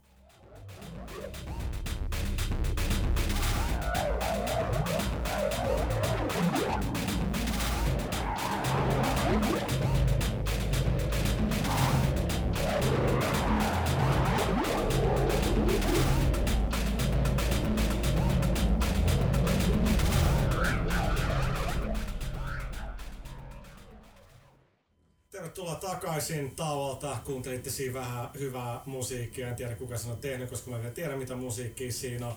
Eikä nyt on siis kysy, kysy pelaajalta vuorossa. Ja Äärityöt laatusetti. Lääkkeet, lääkkeet, just. Ja tota, äh, tämä on vähän lyhyempi tällä kertaa, koska toi oli niin pitkä. No katsotaan. Mitä niin, niin, pitkin Mutta edelleen erikois vieraana edelläänkin Mr. Pora, joka voi niinku hyökätä kehen milloin tahansa. Eli siis toi tota, Bioshock äijä, Big Daddy on niinku jossain Big tuolla. Daddy. Niinku. Mm. Tuo se kolise. Mut we have a plan. Okei, okay, aloitetaan. aloitetaan! Okei, okay, Juppe kysyy, miksi VV SmackDown vs. Raw 2009 kilpailua ei hoidettu kunnialla loppuun? Palkinnot jäivät huomattavasti heikoimmiksi kuin mitä luvattiin. Ensinnäkin meillä on aina ollut helvetin hyvät kilpailut, ne on aina hoidettu kunnialla loppuun ja heti pitää valittaa. Mut Huttunen. Niin, toisekseen äh, se oli täydellinen fiasko. Siis tää, äh, Palkinnot piti toimittaa meille alun perin kai Tanskasta, eli THQ Skand, äh, tota, Skandinavian toimistosta, mutta nehän suljettiin hyvin nopeasti viime vuonna. Kolmen tunnin varoitusaika jotain tällaista, niin ja tulee tota, toimisto kiinni, jonka jälkeen meillä esimerkiksi O Siis ei ole ketään, ne henkilöt, jotka järjesti meille tämän kilpailun, niin ei enää ole THK-duunissa. Ja sitten soitettiin ne Englantiin, niin niitä voisi vähempää kiinnostaa. Ei, ja siis tota, sit me yritettiin, me yritettiin hankkia niitä Suomen päästä, niin ei, ei saatu täältäkään. Ja sitten ilmeisesti pitkän pitkän ajan kuluttua, niin joku jo Englannista, Englannin THQ jotenkin kai lähetti Lähetti meille. jostain varaston pohjalta jotain ja sitten oltiin, no hyvä, että nyt saadaan ne no, Mutta siis valitettavasti täys fiasko, mutta ikävä kyllä me, me tehtiin siinä enemmän kuin meidän olisi ehkä pitänyt, mutta, tai siis niin kuin hoitaaksemme sen loppuun, loppuun kunnialla, mutta ei vaan, ei, ei vaan mahtanut, kun me ei, ne materiaali Joo. oli sellaista, mitä niin kuin ei voi kaupasta ostaa. Niin Joo, yleensä ei niin, mitään, että me tehdään se kilpailu yhteistyössä jonkun pelikustantajan joka sitten lähettää ne palkinnot mm. eteenpäin. Ähm, otetaan nopeasti. Yritä edes sanoa, onko pelaajien toimituksessa tietoa siitä, tuleeko Uncharted 2 betatesti Euroopassa Infamousin mukana. Ei tuu, mutta betatesti tulee jollain tasolla myös Eurooppaan. Mäkistä me ollaan puhuttu. Tähän mä nyt haluan vastaan soimaan äänessä.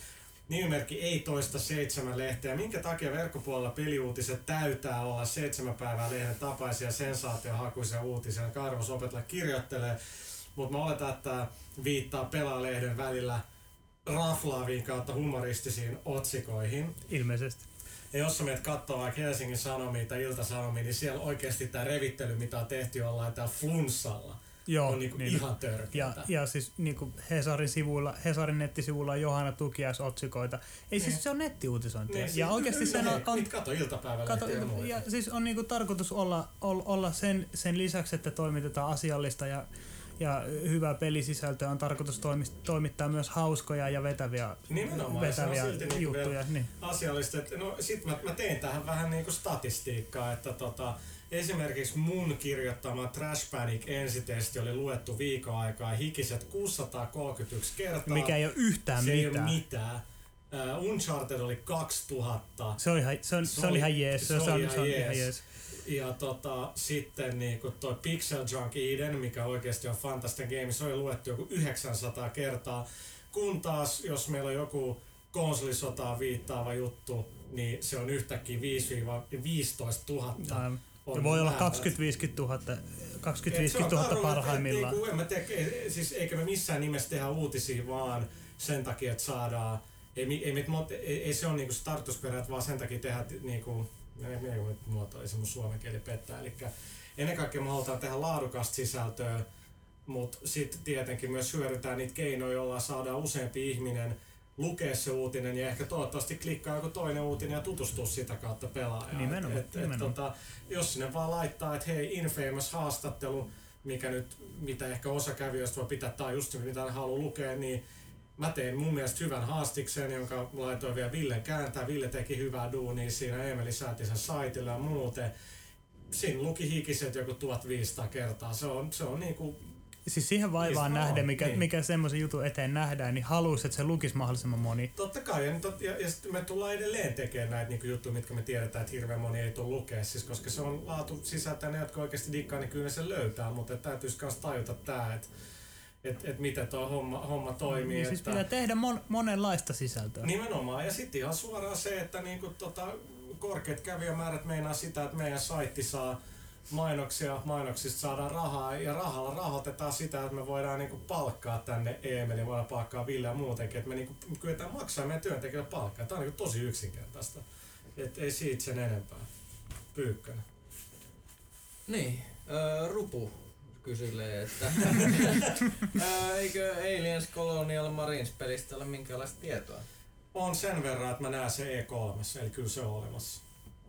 Se on tosiaan vähän mennyt niinku kadonnut tutkalta toistaiseksi. Tutkasta. No sitten Rops sanoi, aiotteko uusia pelaajalehti.comia lähiaikoina? Olisi hyvä saada vähän vaihtelua. Ei. Se uusiminen on vähän semmonen, että se ei oikeastaan tuo, tuo niinku lisää kävijöitä tai mitään muutakaan. Että se vaan niinku No siis se olisi- se olisi- haluttais, että se olisi kiva se, tehdä, olisi, se, olisi, se olisi kiva tehdä ja se olisi, se olisi ehkä, ehkä niinku paremman näköiseksi, saataisiin vähän nykyaikaisemmaksi sitä, mutta Siis jollain aikavälillä kyllä, mutta Joo, ei, joo. ei kyllä todennäköisesti tänä, tänä vuonna. No, entäs sitten TT-2K kysyy. Tekisikö esim. Puhan tai Huttusen koskaan mieli esiintyä jo vaienneen kautta vaiennetun Surfer Girlin, ää, en lue, en mä nyt ihan tyhmää, tapaisena syväkurkkuna ja anonyymisti paljastella pelimaailman asioita kuukausia ennen kuin asiasta tulee yhtään mitään virallista tietoa. Niin, no kuka tietää, kuka Surfer Girl oli. Ja, ja, ja tota, siis onhan nyt tää, tää, tää, niinku tää että et, ei ole tarkoitus niinkään, no on se nyt ihan vähän kiusatella castin kuuntelijoita niinku siitä, että tietää asioita, mutta ei niistä vaan voi vielä, vielä kertoa, kun ei niistä oikeasti saisi tietää. Ja näin tämä menee niinku kaik, Niin, kaik, sit- kaikilla aloilla, että on aina asioita. Kyllä ne jollain tavalla valuu jon, jonnekin. Ja kyllä pelailehdessäkin on moni juttu, että jos jengi on sitä lukenut tarkkaan, niin kyllä esim. joku Red Dead Revolverin jatko-osat ja tollaset oli jo kauan sitten kirjoitettu meillä ja, ja tollaset, niin kuin, että siellä on näitä pieni juttu, mistä huomaa, että kyllä me tiedetään, mutta et, tota, Niin ja sitten moni muita asioita sellaiset, niin nyt ei vaan yksinkertaisesti kyllä kaikista huolimatta edes vähän enemmän pelaavaa kiinnostaa. Ne on enemmän Niin. niin. alan, alan ja alan ihmisiä kiinnostavia juttuja. Nimenomaan. Et, et, tota, tiedänkö, mikä niinku, tulee olemaan yksi iso PSP-julkistus E3, jos jengi tulee liekes. Kyllä mä tiedän, mutta en, en, ei sitä vaan voi vielä niinku kertoa. Et sit kerrotaanko aikaa. Mä voin kertoa henkkohta kokemuksen, miten nopeasti tällaiset vuodot kyllä tapahtuu. Se oli just, mä olin Joo. Täällä öö, Bethesdan keikalla siellä Lontoossa. Ja sitten siellä öö, Bethesdan PR pomo Pete Hines kertoi, että okei, että nyt meille tulee tää Ob- Obsidianin kanssa tää peli. Ja, ja, että, että tää on nyt ihan uusi juttu, kerrotaan teille vaan ja hu- huomenna niin kuin, äh, voitte kertoa maailmalle tästä tähän ja tähän aikaan. Sitten sit, sit siinä kuluu vähän aikaa, vähän siinä vähän kahvia ja äh, teeleipää naamari ja sitten se, että Pete huutaa jo sieltä kaikille, että hei, että tää vuoti on nettiin niin puolessa tunnissa, että, että, että pistäkää vaan kaikki ihan rauhassa nyt niin samaan aikaan, että ettei jää jälkeen sitten. Et, et, Et fiilistä ei täällä alettu kuitenkaan etsiä vai? No, mä, Kaikki mä, mä, mä, kuulusteluihin. jatkan nyt tästä, mä jatkan tästä sen verran, että esimerkiksi kun mä olin siellä Yhdysvalloissa katsoa tässä Sony Gamers Day-tilaisuudessa, niin kaikille tehdään selväksi, että julkaista saa päivänä ja kellon aikana X, joka on niin kuin yleensä joku viikko tapahtuman jälkeen, että vältytään siltä, että jengi käy pelaa, ryntää hotellihuoneeseen, kirjoittaa ja äkkiä sysää sen nettiin ja se on virheet täynnä, kun on pakko olla netissä eka. Niin näin kaikilla aikaa rauhassa tehdä haastattelut, pelata, kirjoittaa ne jutut, tsekkaa faktit ja sit julkaista. Eiköhän tää Unchartedinkin monin peli, niin jotkut meksikalaisidiotit oli pakko käydä niinku vuotaa se. Ja kyllä me niinku suurin osa toimittajista yrittää pelaa sen verran säännöillä, että et niinku noudatetaan näitä niinku sääntöjä. Ja sit niinku kaikki, se on kaikille yhtä hyvä ja huono, että julkaistaan samaan aikaan ne jutut. Ja sit se on sitkin, että mitä hyvä jutun osaa kirjoittaa, mitä sä tuot ne mielenkiintoiset pointit niinku, ää, esille. Mutta se on silti vähän eri juttu kuin, että niinku kuulee asioita sieltä sun täältä. Arvekkari. Monko Karser sanoi, onko loppuvuodesta tulossa hyviä pelejä, joista ei ole vielä täysin kerrottu kuin toimittajalle? Eli pitäisikö pelaajien pistää rahaa säästöön yllätyksiä varten? aina kannattaa laittaa rahaa säästöön. Oli tulos tai ei, aina Ja mitäs pitää. tää, eikö tää tässä modernin sodankäynnin ystäviä kannattaisi ehkä siirtyä? Se on ihan totta, mutta tota, no Microsoftilta voi olla oikeasti niin kuin E3 joku yksi, kaksi peliä kautta palvelua, mistä ei niinku oikeasti ei tiedä nyt mitään. Ne on, ne, okei, nämä tulee nyt syksyllä kautta joulua. Kyllä se, mä uskon, että enää pelipuolella on, ei se hirveän montaa ole. Ei, ei se okei, niin. Mut aina, Toisaalta aina, aina, tulee, aina tulee yllätyksiä. Mitä Nintendo tulee tänä joulun, en tiedä. E3 Pikmin, kol. Pikmin kolmesesta on, on, on Niin, eli Pitäis netissä. varmaan kysyä Kaitilalta. Niin. Mm. Tota, Sitten Oselot tai Ose Genoviiva OT sanoi, mitä lehtiä pelaajatoimituksessa olevat lukevat. Kysyn etenkin pelilehdistä, mutta muitakin saa tietenkin sanoa. Ei tarvitse lukea muita pelilehtiä kuin pelaaja, mutta tota, mitä muut jengi lukee? Mä luen Empire-elokuva juttuja ja öö, Variety Entertainment Weekly, kun niitä tänne joskus tulee toimitukseen. Ja Thomas on aika kova ostaa lehtiä välillä. Mä yleensä tuon joo suurimman osan toimistolle, niin kun meitä pakottaa jengiä lukea Viredistä jotain juttuja. Ja Empire tosiaan on tosi hyvä leffalehti. Ja, ja Game Informeri, no, se, no se tulee meille ilmaiseksi, niin tota, kyllä se, se, se tsekataan. Ja tota, pari futislehteä itse seuraa ulkomaisia kaikki. Äh, onks teillä jotain? Klassinen akuankka. Ja, mä, mä, mä, en voi sanoa. Eikö me puhuttu tästä akuankasta täällä joskus ennen? Joo, ja te ei puhuta yhtään enempää siitä. Ähm, haluatko Huttunen lukasta vaikka hot salami? En mä oikeastaan lueta nyt. Tota, Ku, kuuma salami. Mm. Öö, eka kysymys. Saataisiinko pelaajakästi jossain vaiheessa enemmän naisia? Joo, erittäin hyvä kysymys. Saata, mä voisin kysyä samaa. Saataisko? No, tota, Ois kiva. Tää ala on vähän sellainen, että ei, että meillä on tällä hetkellä nolla naistyöntekijä toimistoa, mutta kyllä meillä vakitoista Onhan meillä yksi. Kaksi se on lomalla nyt. Se no, on meillä periaatteessa, no joo, mutta niinku toimituspuolella ei niin, ole. Et, niin, et, niin, tota, no, tai siis, ei oikein ole sellaisia, jotka niinku vois tulla sillä puhua niinku, pe- pe- peleistä. Sitten jos pyytäisi ulkopuolelta, jonka kyllä joku vieraaksi voisi yrittää sitten vaan jännittää niin kamalasti, ettei sitten keskustelusta tulisi mitään. Niin suuri osa täällä ei, kos- ei tiedä oikeastaan mikä nainen on, niin ei sit tulisi mitään mitään. naisen kosketusta. Tämä vähän liian luusi, eli tää on oikeastaan holtittomia pesämiä. Todellakin. Moni täällä kulkee sormus kädessä. No niin, niin. Uh, kaksi, on, onko olemassa jotain pelihistorian suurta klassikkoa, jota syystä tai toisesta ette ole päässyt pelaamaan, mutta haluaisitte pelata? No, mun paljon, ei, mä, mä, mä, voin, niin, mä voin vastata tähän, mä mun muisti on niin huono, mä niinku Joo, se on. Niin. Mitäkö toimituksen elokuvan mistä mulla nekin on tullut? Valitettavasti aika hyvin käyty läpi. No se taisi olla, kyllä se oli siinä Hot Salamia. Pahoittelut, mutta nää joo. Tai enkä pahoittelut. En tiedä miksi mä pahoittelin. Se on niin jotain.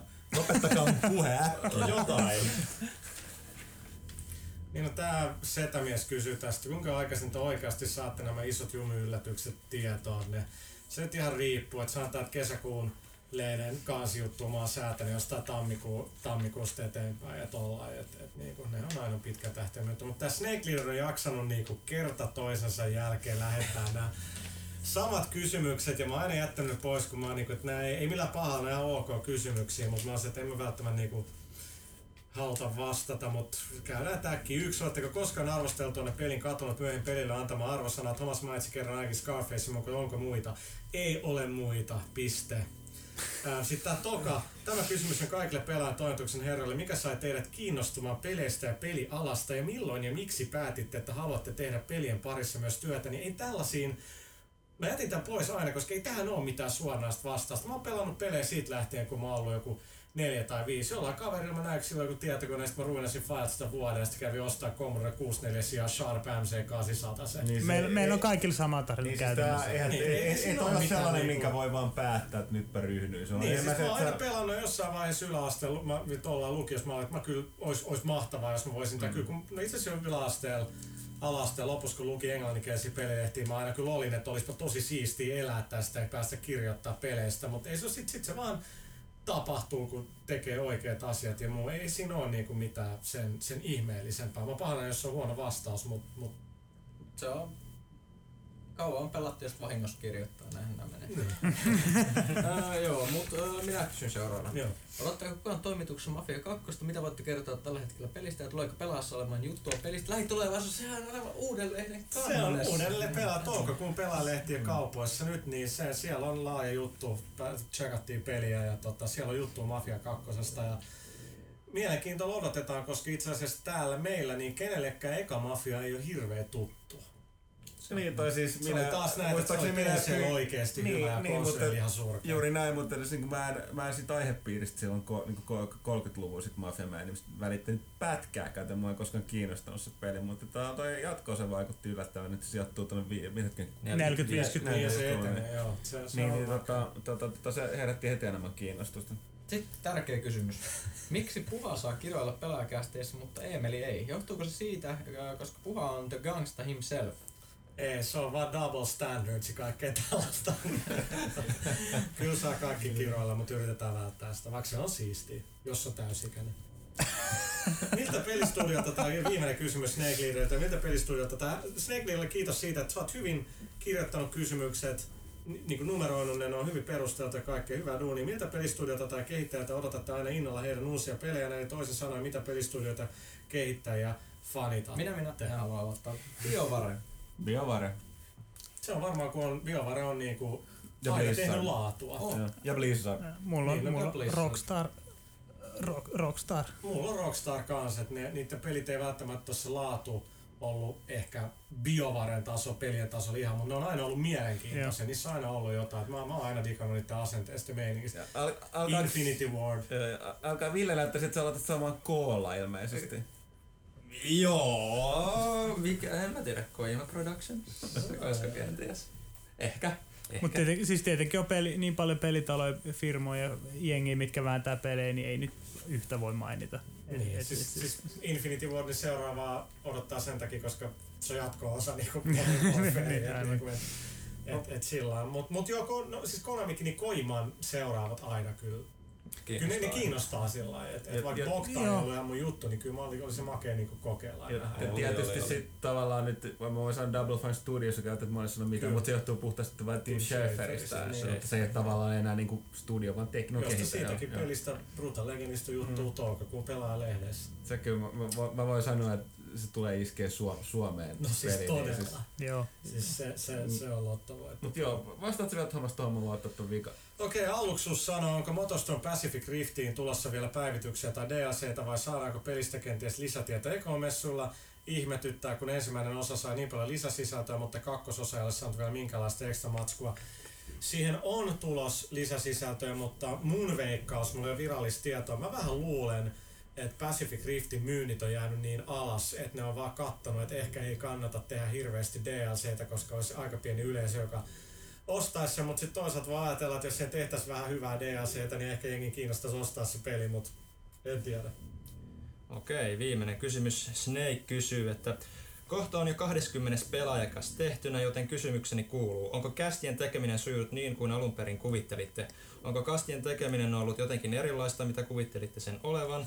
Ja mikä teidät sai tähän ryhtymään? Toivottavasti jatkatte kastien nauhoittamista no, jatkossa. Voidaan huvittaa tässä, mitä, tämä on siisti, itsekin nuorempaa kelassa, että mitä kaikkea noin niin pelit tekee, että toimittajat kelaa. Tässä podcastissa niin ei tässä oikeasti kelattu niin kuin mitenkään noin syvällisesti tätä meininkiä. Joku päivä varmaan oli, että no niin, tota, huomenna voitaisiin nauhoitella pelaajakästi, että tota, puhutaan vasta peleistä. Niin, ei, ei se varmaan niin, oikeasti ja se ei, ei silloin, ollut, silloin ei ollut mitään skriptiä tai mitään. Silloin istuttiin tänne ja hölistiin, mitä tuli mieleen. Niin, tavallaan, tai niinku sitä, Mä luulen, että sysäys tähän lähti, koska meillä kun tuo porukka istuu tuota vanhaa nuorempaa sukupolvea, niin tämmöinen väli puhutaan aika mielenkiintoisia hyviä asioita. Läppä lentää tuo toimituksessa niin spontaanisti. Niin ajateltiin, että ehkä niistä saa hauska saada tänne, tänne tota, sitten niinku virallisemmin niinku jakeluun, mutta tavallaan sit, siitä kyllä huomattiin tää, että mikä takia luvattiinkin vaan kohtalaista läppää. No, parhaat, parhaat jutut tulee aina siellä, mutta sitten kun tänne tulee istumaan mikrofonia, niin sitten kaikki vaan kattelee. Ja monta, niin. kertaa, monta kertaa vielä sillä, että sitten kun mennään tossa niinku, niin sanotusti erätauolle, niin sitten lähtee joku tosi kiivas väittely. Ja sitten joku niin. Thomas huutaa tuosta huoneen ulkopuolella, että okei, nyt säästäkää toi nauhoitukset, sitten käydään tää uudestaan läpi. Sitten kun se käydään uudestaan läpi, niin ei tuu mitään. Mä voisin sanoa tavallaan, että verrattuna siihen, mitä me niinku, ehkä tää oikeesti vapaammin puhutaan välillä, niin sitä niinku podcast vähän teejuontiin siihen verrattuna. Se on kyllä. Joo, ei siis kyllä niinku, on, keskustelua. On, on pelaajakästis paljon niinku sillä parantamisen varaa, että et, et, no muutama niinku, esimerkiksi Jenkki, jokainen tekee vähän tapla tyylillä, että niinku, me tehdään me oma juttu, mutta jos kuuntelee jotain noit jotain Jenkkien podcasteja, niin siellä, siellä niinku, kun niillä on niillä on niin monta tyyppiä, jotka tekee niinku tavallaan samaa juttua, kirjoittaa, pelaa samoja pelejä, kun meillä taas jokainen on vähän erikoistunut niinku omaa juttuunsa, niin siellä jenkeissä ne pystyy oikeasti keskustelemaan niinku jostain yhdestä pelistä niinku tosi tarkasti ja kaikkea, kun viisi jätkää on pelannut sitä ja muuta. Meillä ei ole oikein sitä sellaista niinku ma- mahdollisuutta ja, ja minkä takia me ollaan puhuttu esimerkiksi Resident Evilista Killzoneista niin paljon että julkaisun jälkeen, kun, sit, kun kaikki on oikeasti ehtinyt pelaa sitä saanut sen ja niin poispäin, niin niin tota, mut kyllä mä niinku no reissulla juttelen muiden tyyppien kanssa, jotka tekee podcasteja ja, ja että miten ne tekee sen ja, ja tota, kyllä parantaa. Ja, ja tota, yksi mikä on hassu, että me, musta tuntuu, että kovin usein kun me aletaan tekemään tätä, niin aina, aina tuntuu, että on vähän väärä aika. Että aina jää joku, jengillä just, että nyt Pyykkäsellä on kiire, Huttusella on kiire, Puha on huonot fiilikset, e- Emeli ei ehdi ja, ja, ja, ja aina tietysti, on ollut vaikea saada näin monta ihmistä sillä rentoutuneeseen mielentilaan ja valmiin puhua niin kuin, Siis pari, pari kertaa on saatu mun mielestä hy- Huttunen, sano okay. Pari kertaa on saatu hyvin sillä, että on ollut, on, on ollut joku perjantai-iltapäivä, otettu tässä ehkä pari lonkeroa ja, ja, ja si, me, siis niin. anteeksi, me pari, pari mehukattia ja, ja, ja kaikilla, kaikilla on ollut sille hyvä vapautunut fiilis, ulkona paistaa aurinko, tultu tänne näin hölisemään ja sitten lähetty jonnekin, tiedätkö, niin kuin, me ei nyt yhdessä, mutta lähetty jonnekin mestolle, niin kuin niin, sillä on ollut, ha- sillä, niin, aivan, sillä, sillä, sillä on ollut hauskaa, sitten on myös lentänyt ihan hyvin läppä. Joo, Mut kyllä sit, sit, tää kästi on Tää on aika hyvä. Sitten joskus, joskus käy niinkin, että kaikki tulee tuolta huokailee, tiedätkö, puuskutelee niin omien töidensä lomasta, kun olisi niin paljon kirjoitettavaa mm. ja vilkuilee täällä kelloa, että vitsi kun pitäisi päästä takaisin hommiin tai pitäisi mm. päästä sinne tai tänne. Ja sitten välillä, välillä toiset sieltä päälle porukkaa niin keikoilla niin paljon, että niin. tässä keväällä, että on hirveän vaikea tulla löytää sopiva aika. Me ollaan kuitenkin lähdetty siitä, että tämä tulee kahden viikon välein joo, tasaisesti. Joo, sekin on osoittautunut haasteeksi. Ja tänään, tämäkin meillä on riski tää päivä, koska niin, tämä poraaminen. ihan ajoissa, mm. ajoissa mutta tota, kyllä niin saa lähettää ehdotuksia mitä muutakin kuin että kysy pelaa pitäisi olla pidempi, että et, et, tota, et mitä niin Mun mielestä tuo PC-keskustelu oli just hyvä, kun siinä oli niinku mielipiteitä ja niinku hy, humo, vähän pilket silmäkulmassakin tämä ja varmaan oliko PC jätkä Mut junamaan niin, niin siinä oli hyvää vääntöä. Joo, ja siis tota, sellaista, sellaista ehkä voisi ottaa vähän Okei, okay, mutta tota, nyt ollaan hölisty ihan, ihan tarpeeksi, niin kun Huttunen Pyykkönen ehtii miettiä joku comebackin, niin tota, mennään, mennään tauolle, jonka jälkeen sitten studioon saapuu Crayon Physicsin tekijä mainio heppu Petri Purho ja sitten Yhdysvalloista Special Guest Studiossa Brandon Sheffield, Game Developer Magazinein äh, päätoimittaja, joka tekee ihan fantastisia pelialan haastatteluja.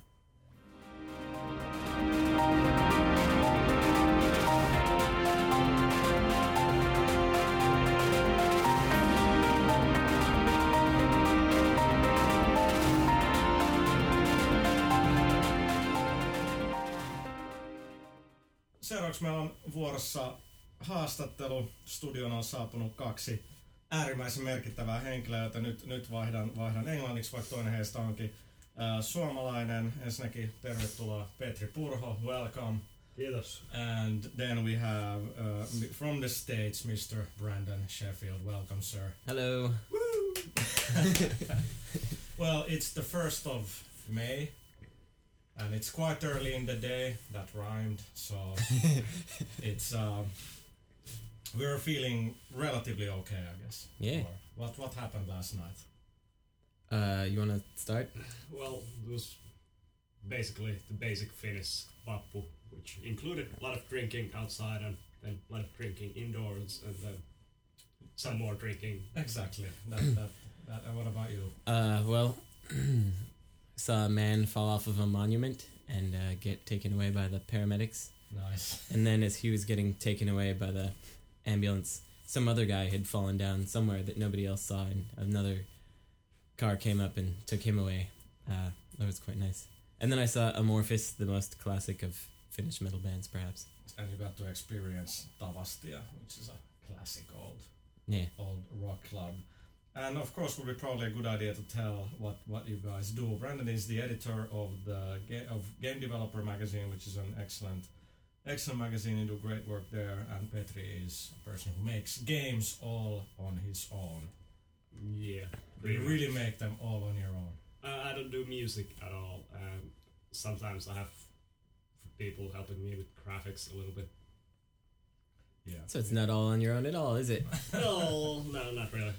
It depends on the game. Some games that I've made. But like if, if you look at like uh, in in indie games, it seems to me there is indie games where there could be I don't know like a dozen people even working on yeah working on that stuff. So certainly by comparison. Yeah. Yeah. But yeah. So compared to that, we could say that you created crayon physics and what you work on pretty much alone. Yeah. Yeah. Is it? But is it? I mean, does it? If like whatever your next project will be, I mean, do you really want to avoid to have like I don't know three, four, five people working on it, or? I don't honestly know. It really depends on what the next game is gonna be, and I haven't decided on that yet. Okay. So if it's gonna be something that's doable by myself, then I guess I'm fine with doing it. But it could be cool if I found some people to actually work with. Yeah, yeah. Um, that like if I if, if I think think back on it, like you go back like 10, 15 years, you know, you could really follow the entire sort of spectrum of video games. You know, you basically had your you know PC and, and consoles or the Amiga, and you could really kind of get to see almost everything. But like in the last couple of years, especially at GDC, when I look at like all the independent stuff and everything else, it's like I, I almost I, I feel bad that I don't follow the indie scene as much because there's just so much stuff out there now. Yeah, that's exactly how I feel actually. When whenever they there's like the IGF, Yeah. the awards for the Independent Game Festival, um, I see all the games that are up there and I'm like, wow, I feel really guilty that I haven't played those. And they're like the top ten most important indie games, and well, I haven't played hardly any of them. Weren't you one of the judges at the IGF? Not, no, not this year. That that Okay. that was like three years ago. So, yeah. If well, that was the, exactly the time when you felt really guilty about not playing. yeah, exactly. It was Yeah. it was it was back then. I was like, boy, I probably should have voted. Uh, no, not really. But yeah, it, it, it, it stirs the mind just how like there, there's so many games out, out out there, and it really struck me at GDC like wow, the indie scene is not just one or two games; it's loads of games and Yeah. loads of talented talented people. But it also feels that there's kind of like a divide that that maybe people on the indie side really they're on the indie side because they really, don't like the bigger games, and maybe vice versa. What, what do you guys think? Personally, I feel like there are uh, several large camps of indie developers. They're the people that don't, you know, they were in game in in like larger studios and now they want to do their own thing, and they definitely kind of have a certain feel. Uh, and then there are the indies that just always were independent and just you know straight out of school or something they started making stuff. And then there's like a group of people that are trying to make weird like statements all the time. And they're not trying to make games as much. They're trying to make you know like thought-provoking interactive pieces. And uh i don't know what do you think Yeah, I think that pretty much covers it. I think there's a big difference in in in the scene in the people who actually make it f- to do business, like Right, right. games, and then there's people like Cactus who just basically does his own games and dis- despite not getting any money from it, and people like Mess Half who actually makes his games and apparently at this moment he's sleeping at, at friends' places.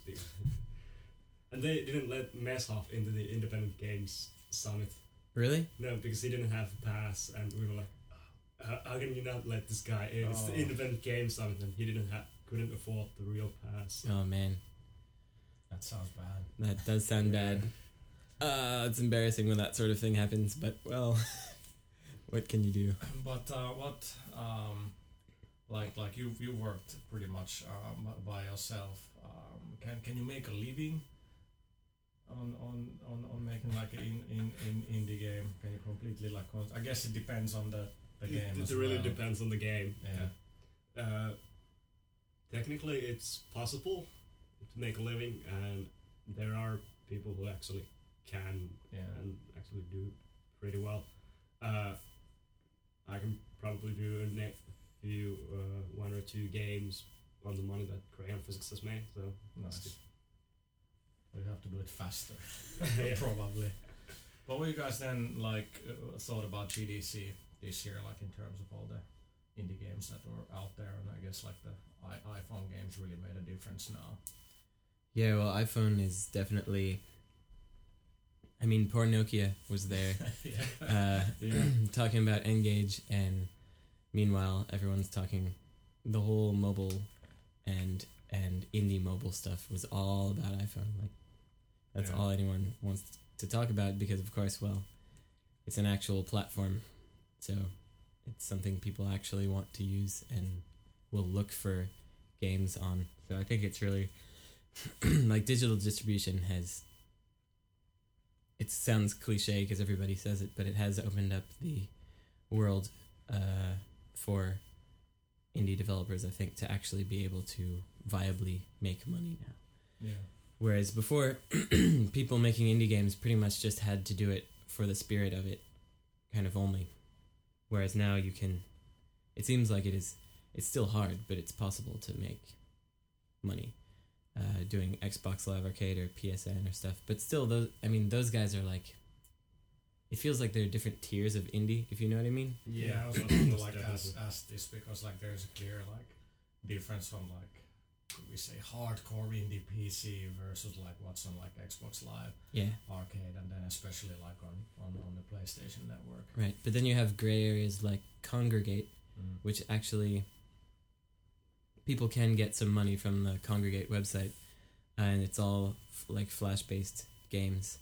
But a lot of them, they're all free to play pretty much, and and uh, a lot of them are those kind of like moody isolationist weirdo indie games that I really like. So, um, uh, what was that one called? Something like I paint the sky with ah crap I can't remember what it is.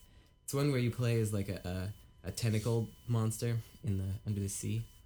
You know that one? Yeah, I know uh, the color of. Something. Yeah, Yeah. It is. Well, go, go, yeah. Yeah. go look it up somewhere. Yeah, color of something. Go look it up. I'm sure it's easy to find. Uh, but I guess with um, there was uh, some some people who, who work on like smaller scale games and want to be on like Xbox Live and, and PlayStation Network. It's quite still you have to go through all you know the certain technical requirements and, and Yeah. all, all this stuff, and that apparently is quite a hurdle. Yes. Yeah, it's not it's not cheap to do an Xbox 360 or PS Yeah. and game because it actually or a WiiWare game it, it really takes a commitment and money to actually do it. So it's not something that someone can actually do in their basement, No. basically on their But what about like X- XNA? Like Microsoft keeps pushing XNA a lot. What is it really? I don't honestly know. They published the sales stats for XNA games, and Right. they were Which were Not not not amazing. Yeah. They were like only f- how many of those uh, they show like uh, was it top ten games that Yeah, sold like over five or something. yeah over five thousand copies sold of those games. So it's not Yeah. I mean, not that much. It, it was like I think the problem there is is that even though like on, on the 360 like the NXE helps a lot because basically you are already in the store in a way when you turn on the machine Yeah. uh, it's well integrated as, as opposed to like the PlayStation store but it's still people always under, underestimate the fact that if you've got like tens of millions of consoles that doesn't automatically mean that people will go to the you know to the store and scroll down to exact that place and will you know buy, buy that XNA game which is kind of sad. And, and sort of what what I think the irony there is like we, we had um, Yanni from Secret Exit here hmm uh, talking about um, um, and Zenbound and how sort of the problem well it's not a problem but with even indie you have the challenge of like even if you have like a good distribution platform you're still gonna have to market that game or still have to get the word out. Yeah. Yeah, um, and that's tough. The guy for uh, Weapon of Choice released, or just like showed some info about his kind of the path of his price point, I, not um, of his sales rather, and it whenever his game got mentioned on like blogs or something like that, he could actually chart uh, an increase in sales. Of course, it's because it was such a low scale that he could that like fifty extra sales in that day would be really noticeable. But it's the same thing with uh, 2D Boy when they you know they released World of Goo. They track all those traffic sales spikes based on like mentions in magazines or website or blogs. So we, we do have a purpose right, Yeah, Yeah. most definitely. Like Uh, and but then yeah, that, that's the thing where I feel guilty when we, we, we, we do not amongst like the the Call of Duties and Bioshocks and, and whatnot. We, we it's harder for us to find that that indie game that, that we should you know champion. Spe- Spelunky is the game now. If, if you're seriously, I'm gonna have to check it out. it's, it's, I, I think it's gonna be one of those games that's gonna be a classic Mm-hmm. in a couple of years afterwards. It's gonna be one of those games that everyone's gonna look like like like NetHack and kind of oh, thing. Really? I, I think it's gonna be one huge major game. All right. Yeah, I should play it too. advice. Yeah, but that's the thing. It's it's it's it is like impossible to, to, see everything. Yeah. Yeah, it's- everything. It's it's just And it's also impossible quite often to find enough space in a magazine to really cover that kind of stuff because um, it is. Yeah. you have to is. cover all the other stupid stuff as well. Yeah. Uh, well, maybe it's not all stupid, No, but I mean it, it's yeah. I mean that, that that's the thing. We've often done reader surveys, and when we started out, it was like well you're never at the hundred percent, but it well, let's say it was mostly exactly like what I wanted in it. But but as the years move on and you do the surveys, you sort of swallow your pride. Like well, like eighty percent of people hate this in the mag, so you know what? Yes, we'll we'll just cut it out and, and put in more of the stuff that they like. hmm. Uh, but on the other hand, we also got to educate. I think. Yeah. You know, Yeah. We have to um, tell tell people what's up because I still still think, well, I go on my magazine rant, but like still today when, how do how do I find mostly like new music or or or like movies that I want to watch? It's still magazines. I still read oh they they've got this and that, and I'll I'll go check it out and so. Oh, really? That's not true for me at all. For me, it it, it still is. I, I don't know of any music magazine that I trust the opinions of, uh, or yeah, that's not to say I don't read blogs and all, all that stuff, but still. I, for me, it's like it's definitely gone all the way into the direction of like word of mouth of my friends, and that's pretty much Yeah, well, yeah. you know the, like the the thing that I trust, and that's the only way I hear about indie games and stuff too. Even I mean, we actually have an indie games blog which people Mhm. do read, but well, It is actually a really good one. Yeah, it's kind of funny that we we have uh, indiegames.com, but you actually have to click on that. I mean, you have to go to that site, and then and then there's like a thing that says we have a blog, and then you have to click on that to get to the Yeah. blog. It's like why why isn't it just the blog? steps. Yeah, it's two steps. But Oh, still. that's not too many. Yeah. Well, it's because It there's nothing else. yeah. It's it's silly because there's nothing else really on the site. All right. So it's like why isn't it just the same? Anyway, But okay, so I mean, Petri, how do you follow? Like, what what other indie games are out Indie there? games. Uh, well, indiegames.com is a really good thing, and Michael Rose do a really good job on keeping on the tabs on all, pretty much all noticeable indie games. Like, and Tick Sauce is the other big blog that does really good indie games, and then there's a lot of times you word of mouth and friends tell you that you, you really have to play this game, and this is really awesome. Um, uh, can I ask how was GDC for you this year? Uh, You know, you had you had your talk or you had two.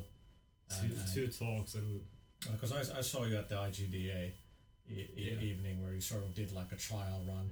At Yeah. least uh, according to your own words, it was really funny stuff. Um, and very like informative, and, and in some parts I was like, man, like it's it, it's easy to get screwed out there. Yeah. some scrupulous business people out there. Yeah, it is. Well, GDC for me was really good this year. I decided basically that I'm I'm not gonna do any business All right. at GDC at all. I'm just gonna go there and do my talk and hang out with friends. And I did that. and I really enjoyed it. Yeah, that's I think what it still is about, like getting to meet all the people and, Yeah. and just exchange ideas. that's what it's supposed to be about. Yeah, like, a bit hard when it's like what six, seven thousand people or something like that. Yeah, there are a lot of people. It, it's hard to know what to do, like in terms of scaling that stuff, because it's like you want to accommodate as many developers as possible Yeah. and stuff, but at, but at the same time, you still want to keep the smaller feel. It's it's kind of impossible. That's why everybody kind of- has to come to Nordic Game. We're like You're right. 1,200 delegates, so it's actually when there is an after party, everybody's there in the same place. I wasn't there last year at the Nordic Game after party. You weren't? no. Oh, We, Yeah. we went. We had some indie friends, and we Ah. went to another place to drink beer. see, the indies one. Indies, no, they're that's secret. like That's the thing in Cheat is it like feels somewhat smaller because there's this people like the, all the indie developers are are there and they kind of know each other and go to these parties that basically they only know about. So it kind of feels that there is this. You go there and you actually meet your friends, even though there's thousands of people there. Right, right. You still get to. At least for me, it's that way. But So what what what were like um, some of the sessions you guys liked at, at GDC if you could, if you had time to go? Uh, I Keita Takahashi's talk was good. He's always funny, um, and he was actually much more serious this time than the, in the past. And uh, he was talking about how you know his game's not really selling, and how it's he had to constantly fight to get it made, and a lot of people are mad at him now, and because it's you know it's not really selling. Yeah. He, he says he like gets people glaring at him in the office. um, other talks that I liked, man, I don't remember. Clint Hawkins' talk about Far Cry 2 was really good. Oh, I would have wanted to That, that was the see that. only at uh, basically at GDC the three days. It was the only really good talk at GDC that I really liked. Yeah. Uh, the other really what? Sorry. What? What did Hawking? Was it like a postmortem kind of thing? Or? it was kind of a postmortem kind of thing, or it was actually a design talk where he went on to discuss why Far Cry 2 failed. Yeah. I wish I could have seen. I, I read the postmortem on, on in, in the in the magazine. Yeah, Yeah. He's pretty straightforward. yeah, Yeah, he's a smart guy. yeah. And the other one that I really liked was uh, Cactus made a talk about how to do a game in four hours, and it was uh, it was very Cactus like. He's this indie developer who does this all these weird games. He's like the David Lynch of indie, Nice. and he, He should not have that uh, like in his business card if Yeah. he has one. well, he had his listed like he had he printed out business cards that um, he tried to put all his games that he made, but he couldn't fit them on the business cards because he made like forty games or something. So like here here are a few games that I've made and like this huge list. But his talk was really good. He basically made a uh, a game that was he didn't have PowerPoint slides. He only had a game, and he kind of played through the game, and the game kind of explained all this in a very David Lynch and funny way all his points. That's very cool. it was fucking hilarious. the whole thing. I, I I wound up spending a lot of time at the Game Connection, Mhm. so that's where all the you know smaller developers are. They're in like these rooms, and then publishers go around and meet with them. So it's like speed dating for developers and publishers. And uh, well, that was kind of interesting because those people, well, there were more developers there than ever before Mhm. because of the economy and they need work, Yeah. right? And then there were also fewer, slightly fewer publishers because um, publishers have merged, publishers have gone bankrupt, uh, other publishers are just like not looking for outside stuff.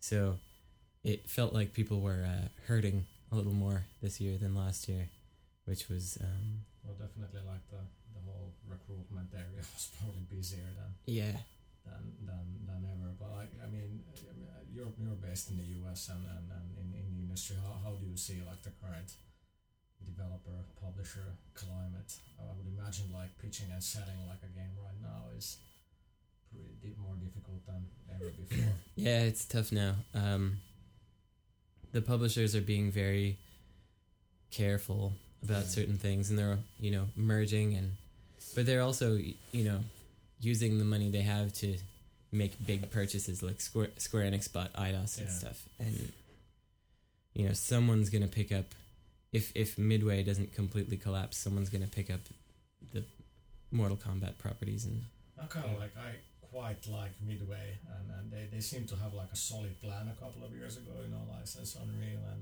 leverage, leverage that across every studio and everything, and like even the IP seemed pretty good, but none of them, the execution then just yeah, well it's. sucked, and they have a lot of history as well, uh, which which I kind of would feel sad if they really disappear. Me too, but I, they it's basic. I think their failure, current failure, is actually directly tied to that Unreal plan It is. Oh yeah, com- completely. Because it, they it, they just couldn't um they couldn't get everyone to move from like from zero to sixty immediately. Like Yeah. okay, you were using all these other tools Mark before, Rain and Unreal really really promised. Um, Yeah. Of course, I mean you have to be but it's not smart possible. enough to like realize Yeah. what the tech can actually do for you. Yeah, and you have to really, you know, you have to train everyone how to use it because Unreal isn't just like the magical game creator where you Yeah. just put some art assets in and out comes a game. Uh, no matter what people say. Yeah, I mean I know the Midway Newcastle folks who made Wheelman the driving action Vin, Vin Diesel game, and it, it's, it's it was just like nightmare to get that sort of gameplay done. Right. On Unreal, especially like PS3, so I, I imagine most of that project was just spent fighting Yeah. the, the the technology that was you know that you were forced. What's interesting what's interesting now though is that Unreal is sort of becoming the de facto platform for game creation in a way. So now it is quite easy for most studios to adopt Unreal because so many people at other studios have used it, and they probably have some people there who've used it. It's like quite simple to find people that are pretty good with the with Unreal Engine three at this point. And they actually have it that uh, in schools they have school licenses of Unreal, so they teach young game developers how to actually use Unreal. So And I think like what most devs have told me is that like the actual like the the content creation that that pipeline stuff is really good in Unreal, not necessarily actual like engine tech, but but like the creation tools are are Yeah. like really excellent and powerful. yeah, very good for quick prototyping and just getting getting stuff up and running pretty fast. But what else is there? What else is there? The game. Uh, the, there's used pretty extensively. there's game Gamebryo, there's CryEngine, there's um, Vicious Engine, there's uh, Unity on the smaller side, and Yeah. Torque on the smaller side, and um, there's there's actually quite a lot. We have a we have a, actually a, f- a feature like a usability feature about Mhm. engines coming out in the in the next issue, so you can read all about Yeah, it. That sounds interesting. Yeah. Uh, well, what else at, at, at GDC? What that? I thought that the, the vibe still was quite quite positive. That, that it's more about really now making games and exploring new ideas as opposed to like still harnessing production methods and tech and tech and all that. Yeah, I, I felt that way. I felt like there were a lot of people feeling like there's still opportunity here, and with new plat new distribution platforms and things like that, there's people felt yeah, there's still a lot that can be done. But what's interesting is that that's like because that's developers talking. Yeah. But then I was at Dice, the Dice Summit in Yeah. Las Vegas, a couple months earlier, and that is all the business heads and stuff, and those guys were very negative feeling right. because they're all like, well, if you can survive the next two years, you're gonna make it. If not, you're done. Uh, Yeah. there, there were just people, doom and gloom everywhere, being like, well, you know, if we can keep the studio running for a little while longer, I think guess we'll be all right. They, but they were, you know, but that's the biz guys have a kind of different idea of success, I think, than Yeah. than uh, developers themselves. Yeah. Yeah, I think that's the classic case of the developers not quite understand the whole financial marketing side, whereas the publisher side doesn't quite understand the development Yeah. and uh, side. But yeah, I mean, for years we've talked like how you know you need more bigger and bigger teams, more and more people. It takes longer than ever really to make like a AAA game, Yeah. and and if you make an FPS or a racing game, there's like the bars set really high. You gotta look good. You, you have to do all that stuff. That takes a lot of money and man man hours. And the problem now is games are cheaper than they were like 10, 15 years ago, and we still pretty much sell the same Right. units almost. So now we're sort of like imploding that that the costs are now 10, 15 times more, but the income is not. Yeah. So just I, I don't know what where what, what's what's gonna happen because only so few games sell like a couple of million. There's there's very handful of games that actually are able to achieve that. Meanwhile, uh, GameStop makes fifty percent profit on Yeah. every uh, every used game they sell. So What's your guys' take actually on on on on like uh, like if I because we're pretty close with like I mean Finland's a small market so we're pretty tight with like the retail community as well. Mm. I figure that most people who work in American games media are not. I mean this is you know not Yeah. not, not, not, not not in a bad way. for us the market is so small that we, it all intersects. mhm. And for them, they're like the public. They, their their message publishers don't understand that the reason people actually most kids and younger people are able to buy games is that they can afford to buy second hand games and bring in their old games. And, and that's the way they can like you know I, I, I get most of the games for free and when I go into the store I'm like god damn like 75 euros for a game and there's like six seven games that are really awesome that everyone should have like there is no way you can afford that. But yes on the other hand I totally understand that that once that game is sold once, that's where the publisher gets its money, and that's the single sale where the developer gets the po- po- possible royalties. And after that, Yeah. the game can be sold five more times, and you get nothing. right? And that's not right. No, it's well. What do you think? I mean, you you're Well, I'm, I'm all for the digital distribution because I'm in Yeah. India and I, I do it that way. So retail doesn't even seem like a good option for me, Yeah. even if it would be doable. So, and digital distribution basically solves the problem of used games. Yeah. But it has the problem of uh, well, piracy on the PC side. So which is which you could like think of it like the used games. Yeah. Yeah. What wasn't uh, they they what was this game Demigod or something that was just like released or something and they had like twelve thousand players who actually owned the game and like another hundred thousand who were playing it illegally and just Yeah. Yeah. yeah sorry Brandon we're GameStop and, and Oh, that's fine. games Um, well, uh, I agree. I mean, digital distribution is definitely, I think, the way that things are going. But also, you know, sometimes I have, uh, I have more buyer's remorse with digital distribute distributed games because, like, I buy it and then it kind of sucks, and I'm like, well, now there's nothing I can do about it. Whereas if if I have if I buy a game and it sucks, I can sell it on eBay and I can make some of my money back. You know. Uh, so I mean, even though I think it's it sucks that developers can't get any money off of yeah. used uh, game sales, I still do it because as a person that doesn't have that much money, you know, like what do you do? So I don't know what the solution is, but it's certainly a problem that games are being games are being sold to retailers at a price where they only make like two or three dollars or whatever yeah uh, on each game that's sold. So it's not very profitable business for them.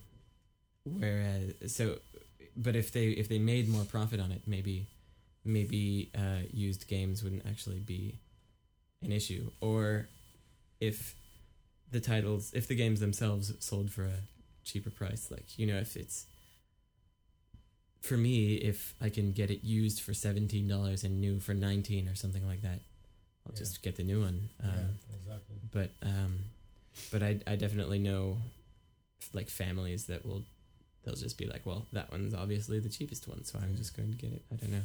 especially here when games are like seven on console like a brand new PS3 360 game or even a Wii game is like you know 70 euros or, or more Yeah. and then you have the used used one for half that price I mean it's not a hard choice then to make right. I would probably I can't think of very many games I would buy for seventy euros. yeah. That's Yeah. like It's like That's- almost hundred bucks yeah, that's you know, it's just nothing's It's really insane. worth that price, unfortunately. yeah well then you go to the UK and you can get Dead Space and Little Big Planet and Far Cry 2 for 25 pounds Yeah. it's like less than less than 30 euros which is for brand new that's crazy you know Yeah. but but yeah i don't know like it, it, it that's always been a problem with like with movies you still have you know once it comes out you have the box office and if, even if the movie bombs you have DVD sales. rental dvd blu-ray Airplanes. airplanes and then you know um, Foreign countries. for- or the rights for the tv Mhm. cable there's lots of different you know methods for revenue Yeah. Whereas I think with- they're like Steam is doing it a little bit better for like bigger games as well. So there might be starting, Yeah. starting to come up with this. I mean, Steam's a great, great success. Like, if I look at Steam from like a gamer's perspective, it's it, it's a brilliant thing, and I don't really mind that you know I have to be online when I have to, you know, play that stuff, or that they might, you know, in a Google kind of way, like track my track what I do and stuff. I think it's it, it, it happens, but like if, if I look at it from like a magazine publisher side, I'm kind of like, yeah, it's it's a great great method, but like Valve has no interest in like advertising at all in print Mm. and yet Yeah. we write about their games and stuff. I'm like, well, yeah, I mean that doesn't change the way we, you know, write about them at all. But like that, that worries me with digital distribution. But Well, the magazines are gonna go away anyway, so don't say that. it's true though. well, no, I mean it, it. I don't know. Like it depends. There is like a lot of growth in, in certain magazine types, like women's magazines. so doesn't help help us, but um, but yeah. And, and anyway, but like yeah, the whole used games thing is is is a complicated complicated issue in one way. I think a lot of developers like the fact that as many people as possible play their games, but Right. of course, if they don't make money on it, you know, we don't. People don't work for free, Yeah. and and that's what people really have to learn. Well, I think the uh, one of the solutions there, it, which is kind of similar to the min- the movie analogy, is downloadable content, which Yeah. is like even if you buy a game used, you can still perhaps get supplemental inf- income from from that player, but through downloadable content. Like But like download, downloadable content is only basically uh, you can only get it if the game sells really well. So there's only certain percentage Yeah. of those people are gonna buy downloadable content. yeah, So it's only good for those games that actually sell well. That's true. Um, and, right. and the problem with that then is like even if you look at like Europe and let's look, you look at like the PS3, you have to go to the PlayStation Store. Most people don't even realize that they, they should go there. Yeah, Like maybe sixty percent of the people sign up for the PlayStation Network. Then probably half of that sixty ever go to the store.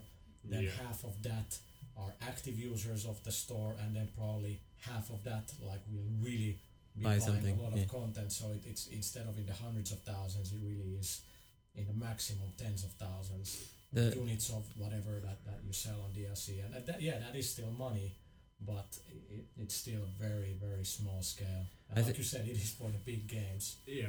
yeah, if the publishers and hardware manufacturers can push that more, then I think it will be something. It's something that the like the industry has to try to address as a whole to to Mhm. try to push that forward. Otherwise, they're it's. I mean, they can't just put it out and expect people to just magically discover it, especially on PlayStation. I mean, freaking PlayStation Three. That hooray! We have to stop now. um, Sorry. That's okay. We had that happen in the first podcast, so this is I think the twentieth, so there's a symmetry to it. ah, that's very nice. did, did you guys remember to turn off your phones? I don't even have mine here. I'm, Uh, I'm my- a pro. Mine's on vibrate. Oh, that's Yeah. good. Professional podcasters. That's right. Um, but uh, yeah, the PlayStation Three. Like, if you try to do anything on that thing, it's just so obnoxious. Every time you try to do anything, like I want to save my game. Okay, go back to the cross media bar. Like, no, Yeah. don't make me do that. If I, I use it to um, watch DVDs a lot, and if I press the stop button on the remote, Yeah. it kicks me back to to the like very top end of the cross media bar and then i have to wait for the for like that to load and then i have to wait for the dvd to show up again and then i have to click the dvd and then it'll start up again Just don't, It's- just- don't press stop. it was some it's it's it's right in between play and pause Wait, on the remote or on, on the remote on the remote? Okay. yeah on the on the remote it's like right in between the things that you would hit the most and so it's really easy to hit it The by accident there. yeah But doesn't it say, do you want to quit playback? Yes, no. No. I could swear it says that. no that's if you hit the the p button the, right. the playstation button oh, right, yeah, but the, okay, yeah, that, that's the one I tend to use, right. yeah yeah But yeah, the, well, yeah, go, going going back to DLC, it's still. Really, Sorry, that was sidetracked there. Yeah, that's, Just complaining. we, we usually do it. But yeah, the, the Sony's like whole store solution is still pretty. I mean, you know, there is no. We get this asked a lot when are PlayStation cards released in Europe. There is no PlayStation cards. You know? Oh wow. Yeah, so you know, even with Nintendo, since launch, you could get you know the Wii points cards, um, and same with uh, Microsoft points. You can go into a store. Here's my twenty euros, and you get the the card, and you know you input the code, and, and you get the credit, and and you don't have that. You can only use a credit card on the PS3 or the PlayStation Store. That is now for me like I don't understand why people would be scared to use a credit card, but like something like fifty percent of Europeans are very very of using their credit card online, which I think is ridiculous. But it, that that's another thing where Sony loses out a lot Yeah. in sales. Well, Um, you, sometimes when you give people your credit card, you can't get them to ever remove it from their stuff, and and sometimes like if you have a credit card and it expires, it's quite difficult to actually um, put the new one in and delete the old one. Well, still, uh, but um, like like actual fraud happening, the, the that that happening is much more likely in a restaurant Yeah. than like actually on on online. No, So, it's true. uh, but the thing is, like, what I'm frustrated about is like, let's say something like, well, you guys are not big fans of Little Big Planet, but like the Metal Gear Solid add-on really was fantastic stuff. And it was cheap, like it was really funny and, and good stuff, and and I don't know, maybe it just gets buried there in the store, and people have no idea that it's out there. Yeah, there's definitely no good way to know when know, stuff is out. I, I really like Valkyria Chronicles, Yeah. and uh, Yeah. and. I've, I've been playing it a lot and you know downloadable content came out for that and Yeah. the only way i knew about it is Sega sent me a press release because I'm a journalist. like that's the, that, that's the only way that I knew that it, companies wa- it also was do- coming out. they're- They do a crap job on promoting Yeah. DLC. They really do. Like, Well, especially when the game didn't sell like Valkyria, unfortunately. Yeah, but it you know it ha- you would imagine like a game like that does have sort of like a hardcore following that's Yeah. much more likely to spend their money on Sure. additional uh, content. I mean, we devote like four to five pages every issue to try to cover like all the stuff that's out there. Hmm. But even online, like the volume of content in terms of DLC and all this stuff is is there, there's a lot of it that you know you report it on Monday and by Wednesday it's buried somewhere. So it, it's difficult to like sort of get this information in because like let's say buy a 360 or PS3 or a Wii now, there's tons of free great content that you can go and get, and it's hard for me to understand why people wouldn't see the effort to actually go online and get that stuff, but most people don't. Yeah. Well, there there was some statistic a while ago about the percentage of people that had actually connected their PS3 or their Wii to the internet, and it was like stupidly low. Yeah, I think I actually looked like some of our website statistics. and I was surprised that 1.3 percent of people who come to pelailehti.com were there used a PS3, Wow. and like 0.4 used the Wii. You mean uh, online or Yeah, just period? on- online, Yeah, okay. like accessing our site.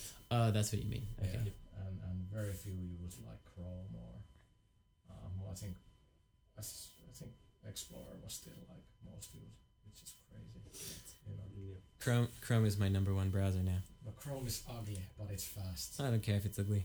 But it's yeah, I, te- I, I It- actually, I think- more and more, and I love I love the search. Yeah. Like you just type it in. Yeah, just type in the yeah, friggin' it's top just- bar.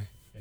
It's great. there And was a funny comparison somewhere where it's like Explorer 6 or something where you had like 27 different options like seriously like network tools view all this crazy stuff that you never use yeah, and you only use like two buttons basically you know go back and, and you know refresh maybe and that's it yeah. so Uh, it, it's also very nice because if you have multiple tabs open mm. and one tab has a problem, just that tab will crash because they're individual processes, which is right that's that's what we call good coding yes, I guess indeed. Um, okay, so Brian, you've been to um, visiting Finnish studios um, and, and, and and software companies here, here True. in Helsinki. How how has that? You didn't come to the Clooney Games offices, so. What the hell's up Yeah, with well. that? But your Petri's office is where he is, right? Yeah. yeah, that's right. I'm in your office right now. Yeah, Yeah, kind of. that's like correct. we can go to the coffee shop. Yeah, we're, we're, we're having a business meeting. I don't know if you were aware of that. Oh, um, it was okay. I mean, uh, there are some people here doing some interesting things. I really appreciate that a lot of people here came from the demo scene, which is cool. Yeah. Uh, it gives people kind of a legitimate roots. Um, one really interesting thing is that pretty much all of the all of the guys talk about how th- you know the Finns are strong with technology yeah. and I was trying to think like why would this be, and uh, you know, I mean it's them saying it, so who knows if it's really, really Well, amazingly true, but no, it it seems that way. Um, and one thing could be that it a lot of it comes from demo scene, which is all about you know pushing the limits of technology in you know small file sizes and stuff like that, and but also the kind of funding that you can get here is like from that Techis group Yeah. is really it's based on um, r&d so what you are trying to uh, what, what they'll actually fund is you know research and development for technology or like Yeah. implementing new things and stuff like that. So you can actually wind up spending more money on technology than you normally would here. So people That's actually have the ability to push in that direction. Uh, in terms of let's see what else? It, it struck me that for a country that has only like you know 15 or 20 uh, working game companies that are actually companies Yeah. there's a quite a wide variety of types of company because Yeah. you you've got several so there's like MMO sort of there's like social networking there's proper console development there's downloadable focus there's you know indie there's the whole spectrum just in like a few companies That's true. Um, so that's that's pretty impressive. And uh, otherwise, I don't know. It's it's hard to get. One thing is that it's it's not really easy to get a Finnish flavor in these Yeah. in these games. They don't they don't feel like they're from somewhere specific. Yeah, that's Um, what we sometimes discuss. If, if there is like, well, besides having good tech, what what's like the Finnish um, sort of Flavor. flavor? Yeah. I don't know if there is a flavor for any games really. yeah. I feel like Well, no, I I, Ja- Japanese I disagree. There, Japanese games have certain things that they do well Yeah. or don't do well. Like Japanese games tend to be very um, less good on the technical side, and but and and sometimes more um, archaic on the design side. But they are really good at having like a vision or a director, Mm. so you can really feel like it's driven by a personality. Uh, whereas American games, well, they don't really have a flavor because they're sort of the dominant uh, thing, I think. But Yeah. well, maybe they they sort of do in a way because they're very like tend to be really fluid. Um, well, when they're good, the good ones anyway, and very action oriented. Um, except for the MMOs, I guess. Well, they're action oriented too. yeah. And then European games, if you can like Europe, Europe, uh, not including France, they tend to be like kind of weird or Great art, bad tech most of the time. yeah, like that. Um, like good animation, but Yeah. weird everything else. Yeah. Uh, then British games have pretty good tech, but tend to feel kind of pointless a lot of the time. Or they, yeah, I mean, England used to be like, well, the whole Great Britain used to be sort of like a powerhouse of game development. But Yeah. There's very few Yeah. studios. Yeah, it's really gone away. Uh, I mean, they're good. I mean, Codemasters does great racing games and, and so on, but there's been a lot of failure as well. Like maybe good Yeah. ideas, but just lack of really good execution. Yeah, To definitely. Generalize. And I feel like French game companies are sort of a group on their own, and they used to have a distinctive flavor. But I think Yeah. that now that, for instance, Ubisoft has so much in Canada, Yeah. it kind of that's basically a it's- Canadian. Or, yeah. or like that they're not like a French. They're, they're they don't have Yeah. that French flavor anymore. Yeah. Except maybe wh- probably when Beyond Good and Evil Two comes out, that'll probably be pretty French. Yeah, well, but still, like I think, like something like Assassin's Creed has that sort of uniqueness Yeah, in in in a way. But yeah, yeah. I mean, Jade Raymond did a good job when she made that whole game by herself. yeah, completely. Yeah, Crack coder. yeah, she's really good. Um, but yeah, as for like Finnish, I think like we've never been. And no offense to present company, I mean we, we haven't been like, that great on design, Mm. like just pure design. I think we're getting a lot stronger now. Well, except maybe Remedy is pretty well. Well, they've Oh, made yeah. what? Yeah, I mean, I think it's been like four or five years, but like yeah, I mean Max Payne is it, it is still men with guns, Yeah, but True. extremely well done. And well, I mean But most the- games are. yeah. Max Payne one when it came out, it actually had some really good like design ideas, like Yeah, very yeah. well designed game. Like Yeah. So we are we are we are getting you know a lot a lot, lot better Yeah. now that we have like experienced folk who have maybe developed games abroad and you know bring more Yeah. you know ideas and then just like know how. But there's also the the mobile mobile legacy, which yeah. which is sort of like mobile games do not necessarily promote good design or art or tech or anything. well, it, well, I think why like a good fit, what iPhone is sort of like a good fit to a lot of like the older, old school demo scene guys is here that it doesn't take. You need to have good technological know-how to push things, Yeah, and you can get a lot done by with like one or two really good guys, and you don't have to take forever with projects. So at least with most people who were hardcore demo programmers, you know, it's fun to code for like a week straight, but working two years is is a bit of a different thing. So. yeah, yeah, But yeah, that sort of combines a lot of lot of the Scandinavian. But if, if you look at like, you know, Dice and Starbreeze, definitely the technology is strong on all those, but the design is quite quite excellent yeah. too. So Yes, Sweden has a definitely a different f- flavor, I yeah, guess. They, yeah, And they, they I, I feel like they almost have kind of a a Swedish flavor. Some of Mhm. those games, like uh, Starbreeze, especially, yeah. um, can can do that. And but then like Grin, it's hard to tell sometimes. Well, Grin is almost gone for hi- guns for hire. Yeah. So and and with Bionic Commando, we'll see like how well they're really be. You know that that should show what they can do design wise. Yep, we'll see. Yeah.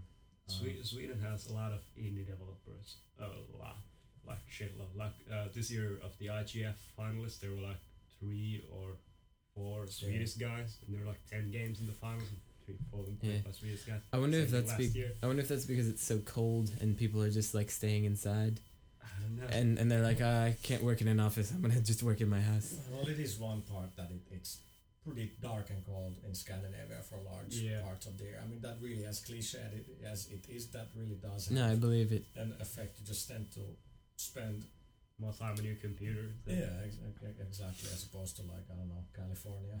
Yeah. so you know we t- tend to like to be in, in indoors here and like you know cold at atrocious like environments like old school demo parties where there's like four thousand bad smelling dudes and you have to code like crazy to get something done. so uh, That sounds like a fun time. yeah, yeah, I don't know how, how I enjoyed it back in the day, but oh well. Uh, well, I guess we're gonna go and, and go and enjoy what's left of Vappu now. Um, so thanks very much, guys, for uh, taking part in the podcast. I hope it actually didn't record onto my hard drive. Otherwise, it'll really suck. But uh, all right, Brandon, I hope you enjoy your rest of the time in, in, in Finland. Thank you. And also, thanks for Petri for being here. Long That- that- overdue. Yeah. So and thank you for having us. Of Yes. course, of course. All right.